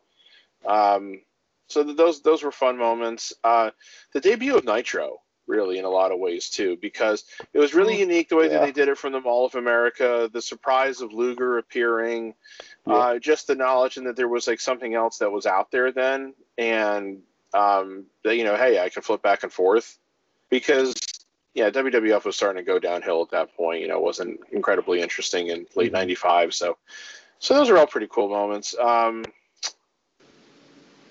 and the one, the, the last one I'll mention before saving one for Mount Rushmore, then this is the moment that like you know can't be talked about anymore. But for me, the end of WrestleMania 20 was really cool because Yeah. yeah, I know, yeah, this is my this is my choice though. So you just you know pipe it. Um, being somebody who felt like he was still more of a WCW guy through the years of the Monday Night Wars for various reasons, just to see two WCW guys on the top at the point was was to me was pretty cool, especially because I I always liked Benoit, and I had become convinced at that point that they were just never actually going to put the title on Benoit. So when Triple H Yeah. tapped out, when Triple H tapped out, I did legitimately jump out of my seat cheering. Um, because I just couldn't believe that it was ever going to actually going to happen, especially with what had happened between Triple H and Booker T the year before. That's why I think I was convinced that it was never going to happen. So, so that w- that was cool. Um, now, of course, you can't talk about that moment anymore in a positive manner because of everything with Benoit. Um, so, yeah, you know that is what it is. But at the moment, that was that was a pretty cool moment. I'm glad it. I'm glad that moment's disappeared, so I don't have to talk about it. So yeah, But no, I agree. At the time in which that moment happened, that was really cool because uh, for me, it unless was you were more there, about unless you were there, for me it was more about Eddie Guerrero because Eddie Guerrero, if I remember correctly, didn't he win the title also that night? well, he had he No, he had he had already won- won. it. retained. He Yeah, he retained it. he, he retained it against against uh, Kurt, Ang- Kurt Angle. Okay. So you you had him retain it, and then you had Benoit win it. Not that I really cared if Benoit won or lost, but the fact that you had two WCW guys come in and be the top guys in WWE was a big thing because Vince, as we know, Vince loves the shit on WCW guys for the most part until they get around it, until he gives them enough time to prove themselves, which evidently he finally gave them enough time to prove themselves and put two of the two two. WCW guys on at the top spots, which was kind of interesting. We we also at that WrestleMania got another really bad moment. We got one of the worst matches in WWE history that night. So we got Brock versus Goldberg. That was a fucking train wreck. Uh, the match when they You know- knew they were headed out. Yes, that match was an absolute pile of shit. you, you could almost argue you could also you could also almost argue that that being a great moment and the reason i say that is because that truly was the first time that i could ever really point to a match where i say the audience completely and totally hijacked the match They Like, i don't think that i don't think it had ever really happened to that extent prior to that match, but it was it was probably because they were in New York, so it's a more it's a definitely a It's more a smart hostile crowd. hostile crowd. Definitely, Yeah, there's a it's a- hostile crowd in New York for sure. It's a smarter crowd, and it's a crowd that can turn very hostile. Knew that both, like you said, that both guys were on their way out, and so they were determined. Like they could have put on a five star clinic, and I think the audience still would have shit over it because they knew that they Wow. were both leaving. I don't I don't think Goldberg was capable of a five star clinic ever. Yeah, that's Just making it hypothetical. Brock at that time, yes, uh, maybe. Yeah, Brock at that time was definitely capable of five star matches. Uh, Goldberg at no point really was. But yeah, it the yeah, I didn't actually. I've never seen that match, and I'm probably glad I've never seen that match. I mean, I, when I, I, left, I, I, I, I, well, like like AJ was saying, he was there that night. Um, I was watching that at home on pay per view with my dad, Yep. and my dad, I, I, I, I filled my, my dad in on all like the backstage goings on and stuff. So I told him that like you know, supposedly Lesnar's, you know, like Brock's going to quit. and He's going to go try to play in the NFL, and Goldberg, I guess, hasn't enjoyed his year, so he's leaving too. So I think he was even turning to me and saying like. I think they're louder than they were for the Rock Hogan match. I, And that may also be because I think Madison Square Garden's a smaller building than Yeah. Skydome. But, uh, I re- when I when I left when I left that night, I'm like when I walked out of WrestleMania that night, and that, that, that was the first one I ever been to. I remember thinking to myself, "Wow, my favorite part of the night shouldn't have been the first match." And The Rock making fun of Ric Flair should not have been the highlights of my night, and that ended up being the highlights of my night. I, I, I will say that the triple threat match was a good match. It, it at least was a good match, and it was Michaels at WrestleMania. That's pretty much all you have to say at that point. When did Michaels have a bad match at WrestleMania? Like, especially after he came back? Never. When? WrestleMania 5? when the Rockers wrestled the Twin Towers. That's Okay. I'm just- That's, and I- that's, and literally, the, and literally the only reason I'm saying that is because one, it was his first WrestleMania match, and two, I honestly don't remember anything memorable about that I don't. match. I, I did tack on to that Pat after he came back. Yes, So- I know, I, but I was thinking of that before you said that. I so- mean, we're, we're- you were, you, Uh, How many WrestleManias after Shawn Michaels came back did he not have the best match at said WrestleMania? no, he's oh, had, he- well, well, he's had twice? a lot of good the, WrestleMania the matches. best match? Uh, I, I don't know because I can't. see I, a wrestling I can't think of every. with two of the most disinterested guys wanting to be in the ring together or just be in the ring. That is the match. That it is, it is, Walk around. it is bad. It is bad. It is bad, bad. It is just like I don't know what Meltzer gave it. I don't know if that's a dud, or I don't know if Meltzer Meltzer gave it negative stars.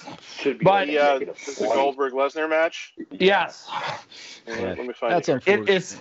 It is bad, bad. slow motion. They're walking around. They're like half-assing everything. I It- was legitimately waiting for one of them to get hurt because It of might- how bad the match was. It, it is probably the worst match I've seen live, other than the Eva Marie match at NXT. So it had nothing to do with those two not liking each other. It's just they were they didn't care, at Vince McMahon. and they didn't So care. They both were uh, they were both mad at Vince for their each reasons and all that jazz. And They Pat's right. That was that was definitely one of the first times where the crowd legitimately hijacked a match. So Yeah. it's All right. Well, go ahead. I'm sorry. Go ahead, Jeremy. Pat. No, go ahead.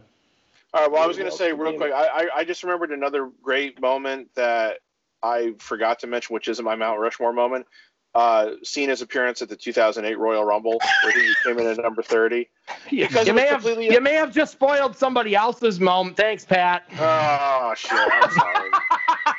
All right, then I'll then I'll move on. All right, wait, hold on. Yeah, just hold move on. Hold on. Hold on.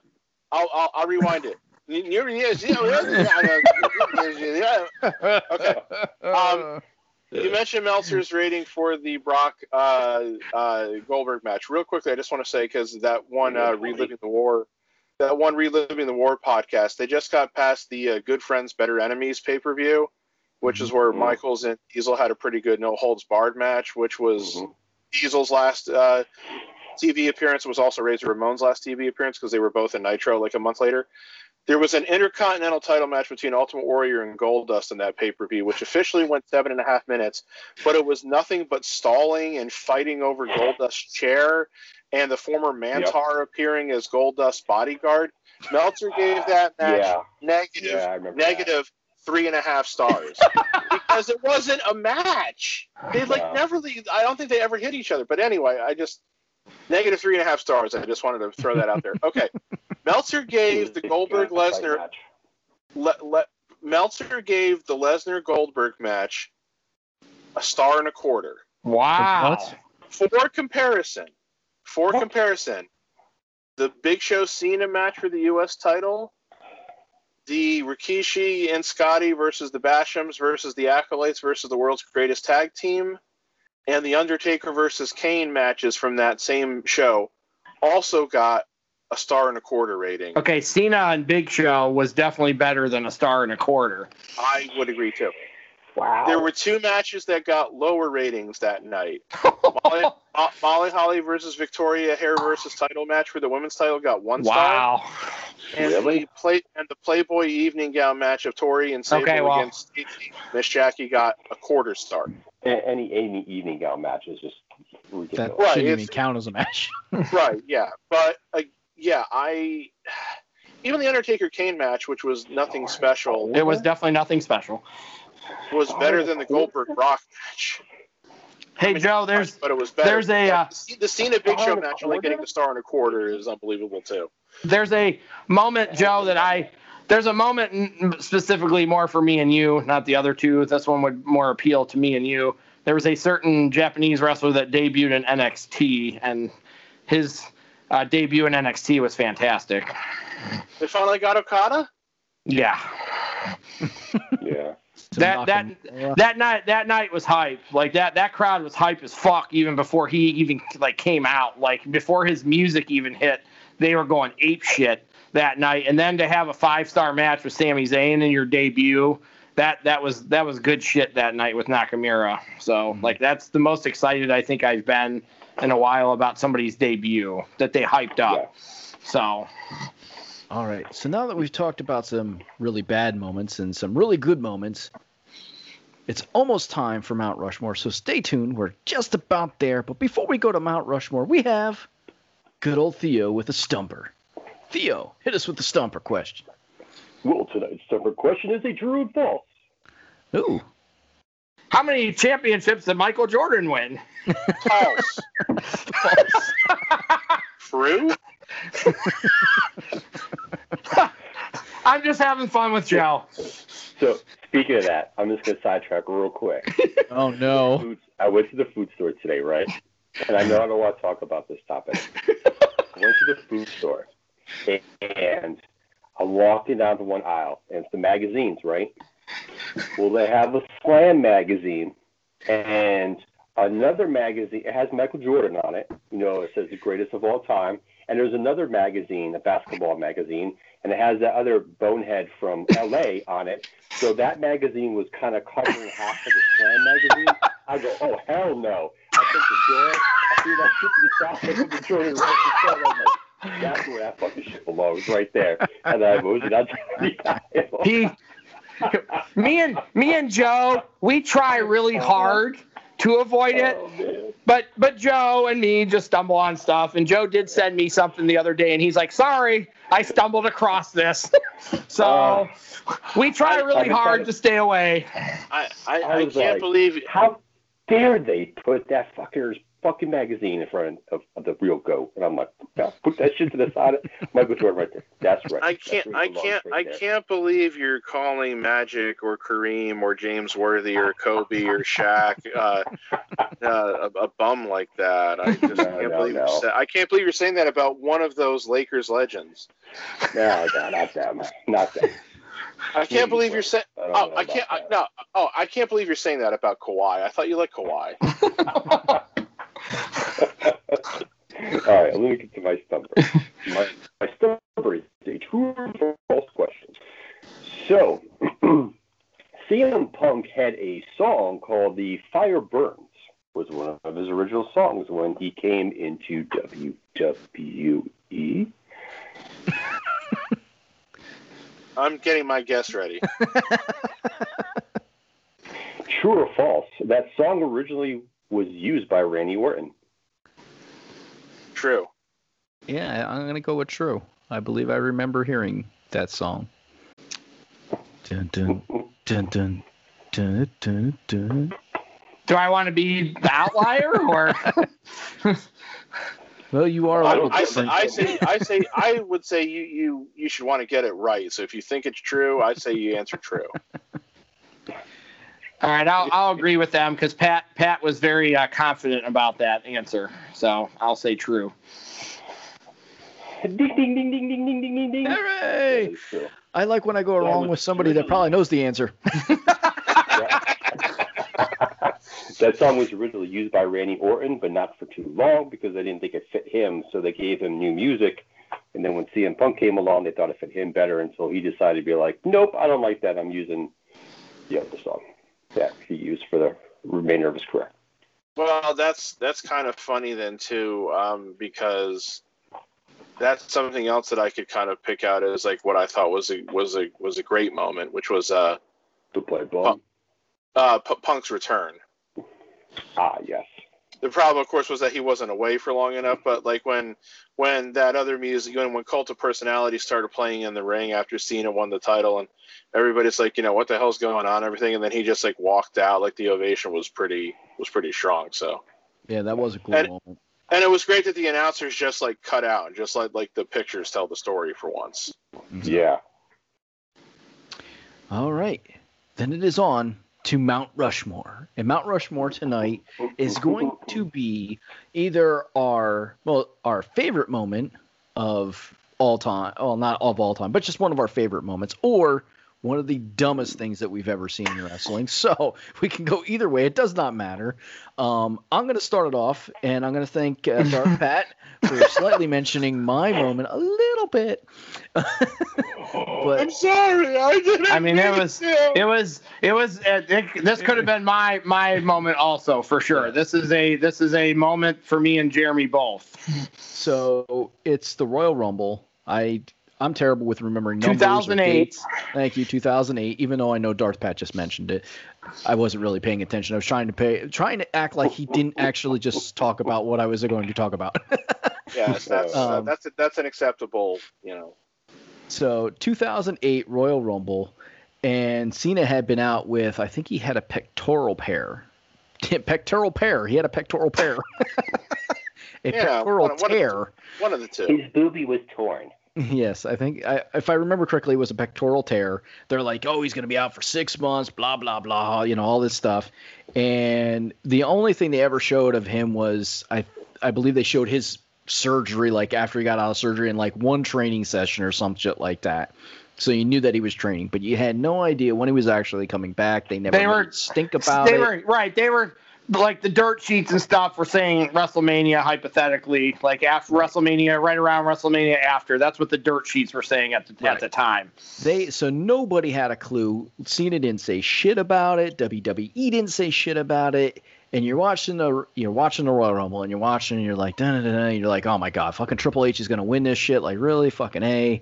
Like I can't believe this is gonna happen.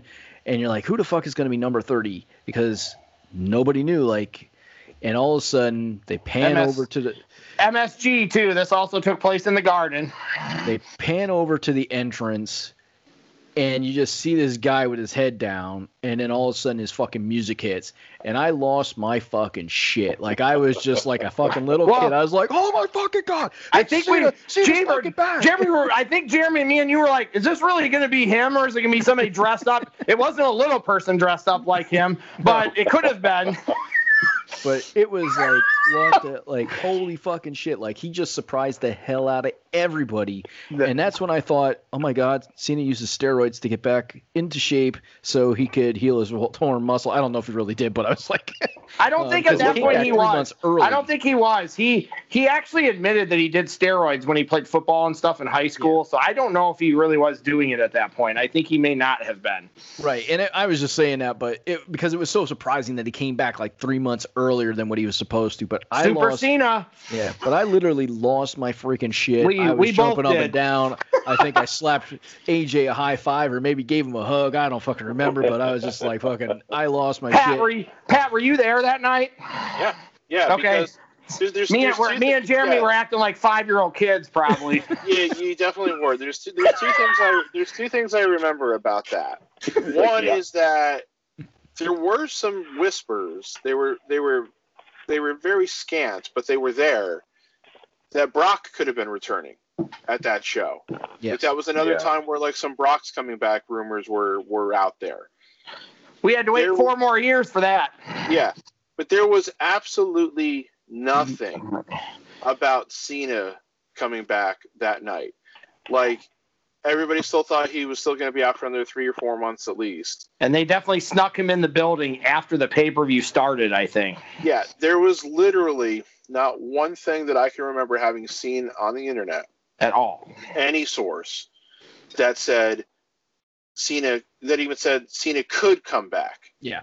You know, let alone will come back, but it even said that he could come back.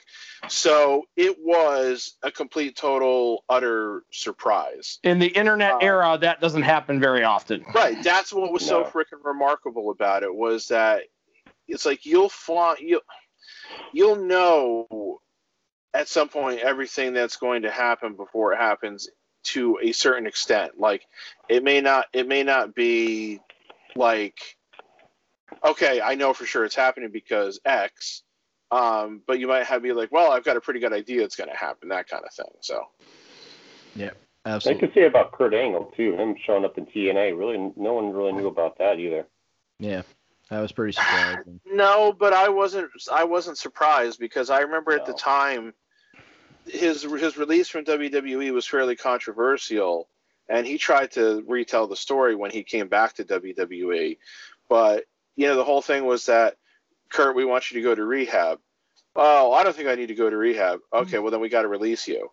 And because the story was out there that he didn't think he needed to go to rehab, I wasn't honestly too surprised that he went to TNA as quickly as he did. I remember I was like kind of sort of writing an article for a website at the time too, and I like wrote my next one then about it was like reviewing like the Brian Pillman DVD Mhm. and talking about how he died early and everything, and then I kind of drew the parallel then to Kurt saying, "We know that he's messed up because that's why WWE released him. Because why else would you fire Kurt Angle?" And now he immediately jumped shit to TNA, and he's obviously not gotten help for his situation. So I was trying to draw a cautionary tale. So I was basically saying, hey, if Kurt Angle were to drop dead in the ring this sometime in the next three years, would we should we be shocked? No. but yeah. Luckily that All didn't happen. Not. All right. So, Darth Pat, what is your favorite moment or dumbest moment in wrestling? Well, um, they're these are they're, they're both favorite moments. I'm gonna do like a tie. I'm gonna cheat, and hopefully I'm not stealing. And hopefully I'm not stealing somebody else's moment here again. But I don't honestly don't think I, I, am. I doubt. I doubt it. But these are actually both more recent moments because one be one it was because it was Oh. something that again I didn't honestly think would ever happen. Even though there were rumors, I still didn't think it would ever actually happen.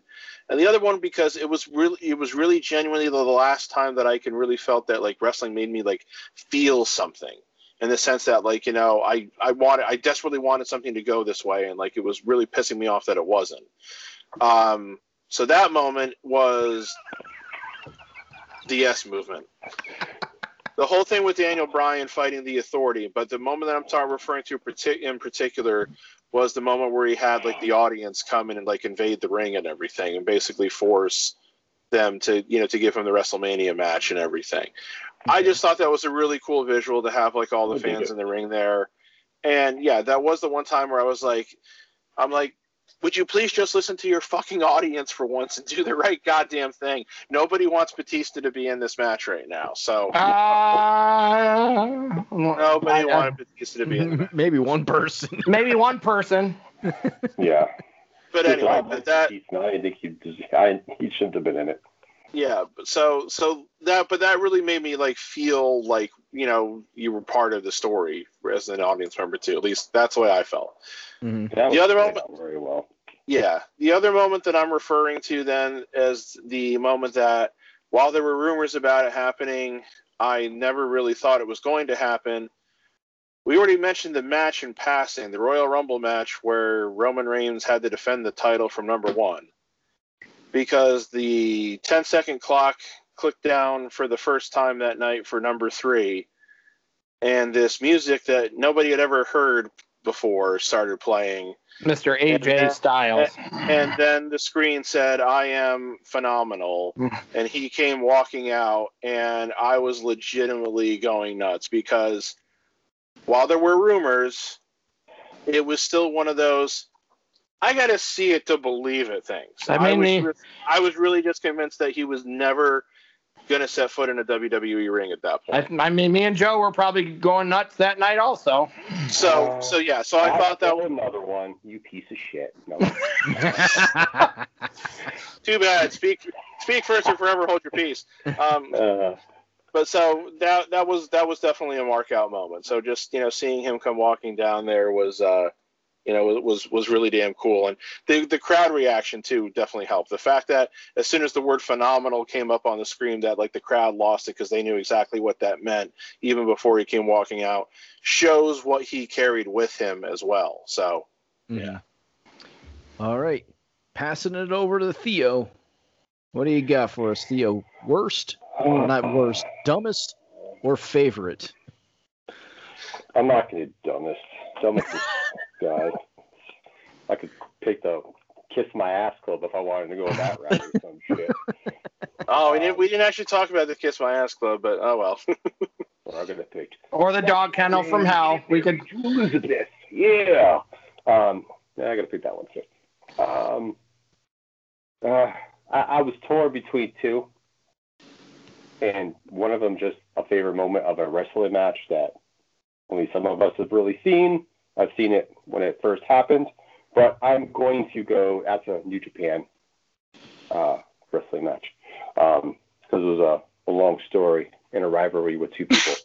but I'm going to go with John Cena versus CM Punk and that rivalry they had, and in the hometown of CM Punk, he wins the belt and walks away. I just love the spot.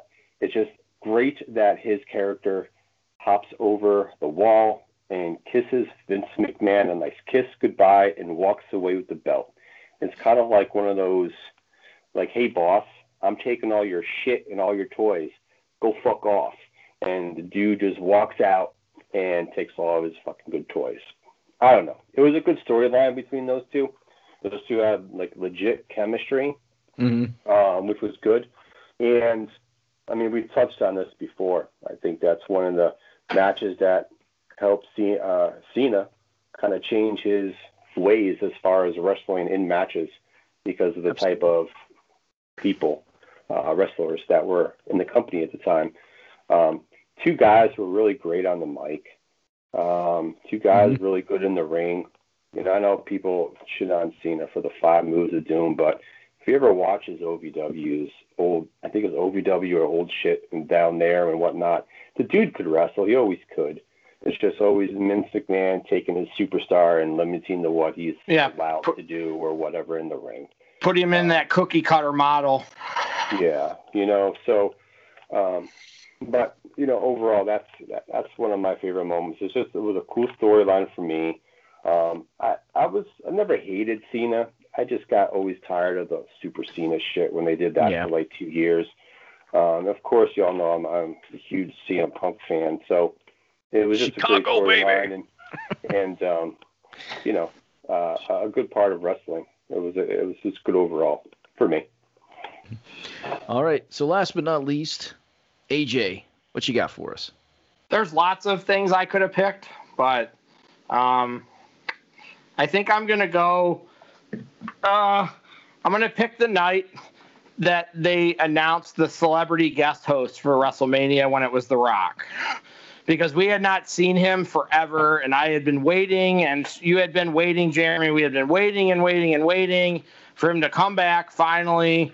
I've watched that promo so many times, it's ridiculous. So because they and it wasn't a like complete surprise. There was definitely rumors that it could be The Rock, but they did lots of things to try to sway you one way or the other. and when when like the lights went out and the electricity came on, when his music hit, that is the biggest pop I have heard in wrestling in the last 10 years or whatever. Like when his music hit that night, that place went absolutely bonkers. Even when Austin comes out and stuff, this this overshadows that. Like that place went Mhm. absolute bonkers when the Rock's music hit that night.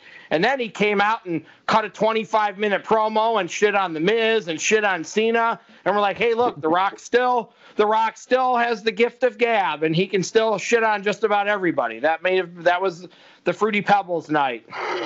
So You can't see me. You can't see me. so I'm I'm in out your orange shirt. Come out of your green shirt. I could have picked when Michaels won or like the night Brock came back because the night Brock came back in 2012, the crowd went ape shit that night too.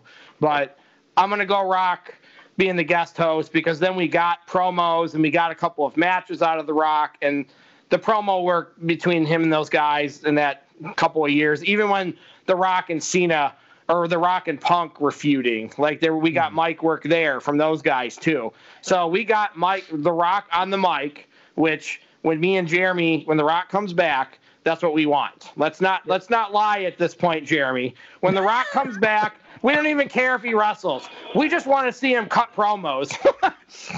I looked for hey, talk about the Rock cutting promos. I looked forward to the movie about Paige when their interaction with the Rock happened. I looked forward to that moment. I was like, I know this coming. It's coming. When is it coming? I was like, this is fucking awesome. like I've I've said this on here before. There's not I'm not ever going to argue with anybody about The Rock being this that uh, in the ring. He is the best guy I have ever seen on the mic. I don't even think it's hands down. Like I don't even think there's anybody else close to him. There's guys like Jericho and Flair who are in his in the same, but I just think The Rock is he's on the top of that mountain, and I don't think anybody we're going to see anybody better than him. So that was what he was really good at, and he obviously used it to transition to Hollywood. So And you said that was when he got, Hollywood. you said that you said that was when he got a now uh, for celebrity guest host of WrestleMania, right? yeah, If I- he was going to be the guest host for WrestleMania. okay. I thought that's what it was. I mean, let's. I, I said this to a couple of my other friends, like in the last week. Like seriously, guys, wh- when we saw The Rock wrestling when I lived with you guys, if I would have told you that he is going to become like the highest paid athlete in Hollywood, I don't think any of us would have believed that was coming 15 years ago. No, Yeah. especially because okay, if you say 15 years ago, so to me that's 2005. Uh, let's see. At that point, I think as far as like feature movies with him being the star, he had done like the Scorpion King, The the, rundown. run, the, the Rundown, the Walking Tall remake. Okay, a so after his first five movies or whatever, even whatever, I think when he was in WWE before he went to Hollywood, I don't think there's any way I could have fathomed he was going to end up where he did. Well, hmm. what my point was gonna what my point was gonna be is that I was afraid that he was going to be he was already kind of limiting himself to a very specific kind of role and character and, and niche and everything, so that he might have a decent career, but he would really only ever be, be like be like at best like a B lister in Hollywood. yeah. Yeah, he wanted to be. With He the wouldn't be. He timing, wouldn't be. He, it, he- yeah, he wouldn't. He wouldn't be a guy who would be in like the, the guaranteed like you know biggest blockbusters and drawing like the highest paychecks and shit like that. So because I, I like his HBO show. I can't remember what it's called right now. Ballers? Uh, yeah. ballers. He's, he's a he's a sports agent. That, that sounds really good. Yeah.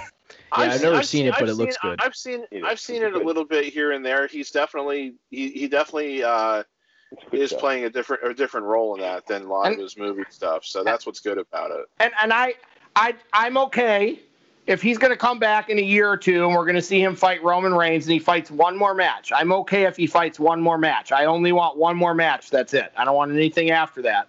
But if he's going to fight Roman at one of these next two WrestleManias, that's fine. One more match, no more after that. And we'll see. I, uh, I, I, I'm also going to put that in the I'll believe it when I see it category.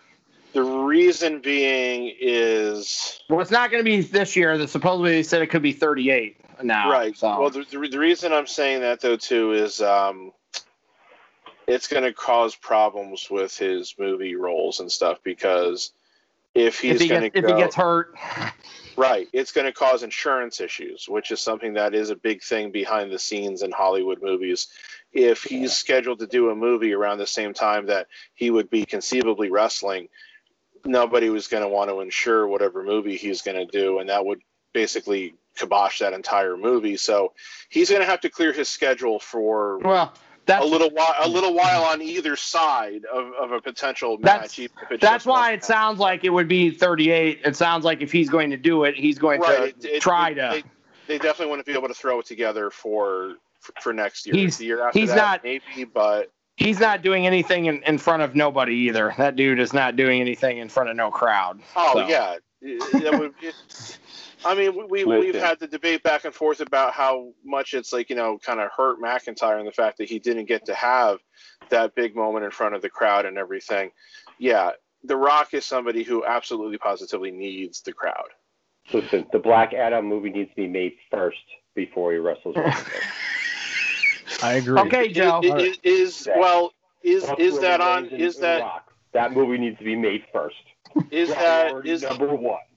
is is that potentially being done next year? I mean, I, I don't really know what his It's schedule. potentially supposed to be start filming next February and March, February or March. of 2021. hmm Oh, okay. Well, we'll see. So, just to recap our Mount Rushmore, since we kind of went on a uh, little- Sorry. little sidebar Sorry. there. um, to recap our Mount Rushmore, which ended up being all favorite moments in wrestling, good stuff.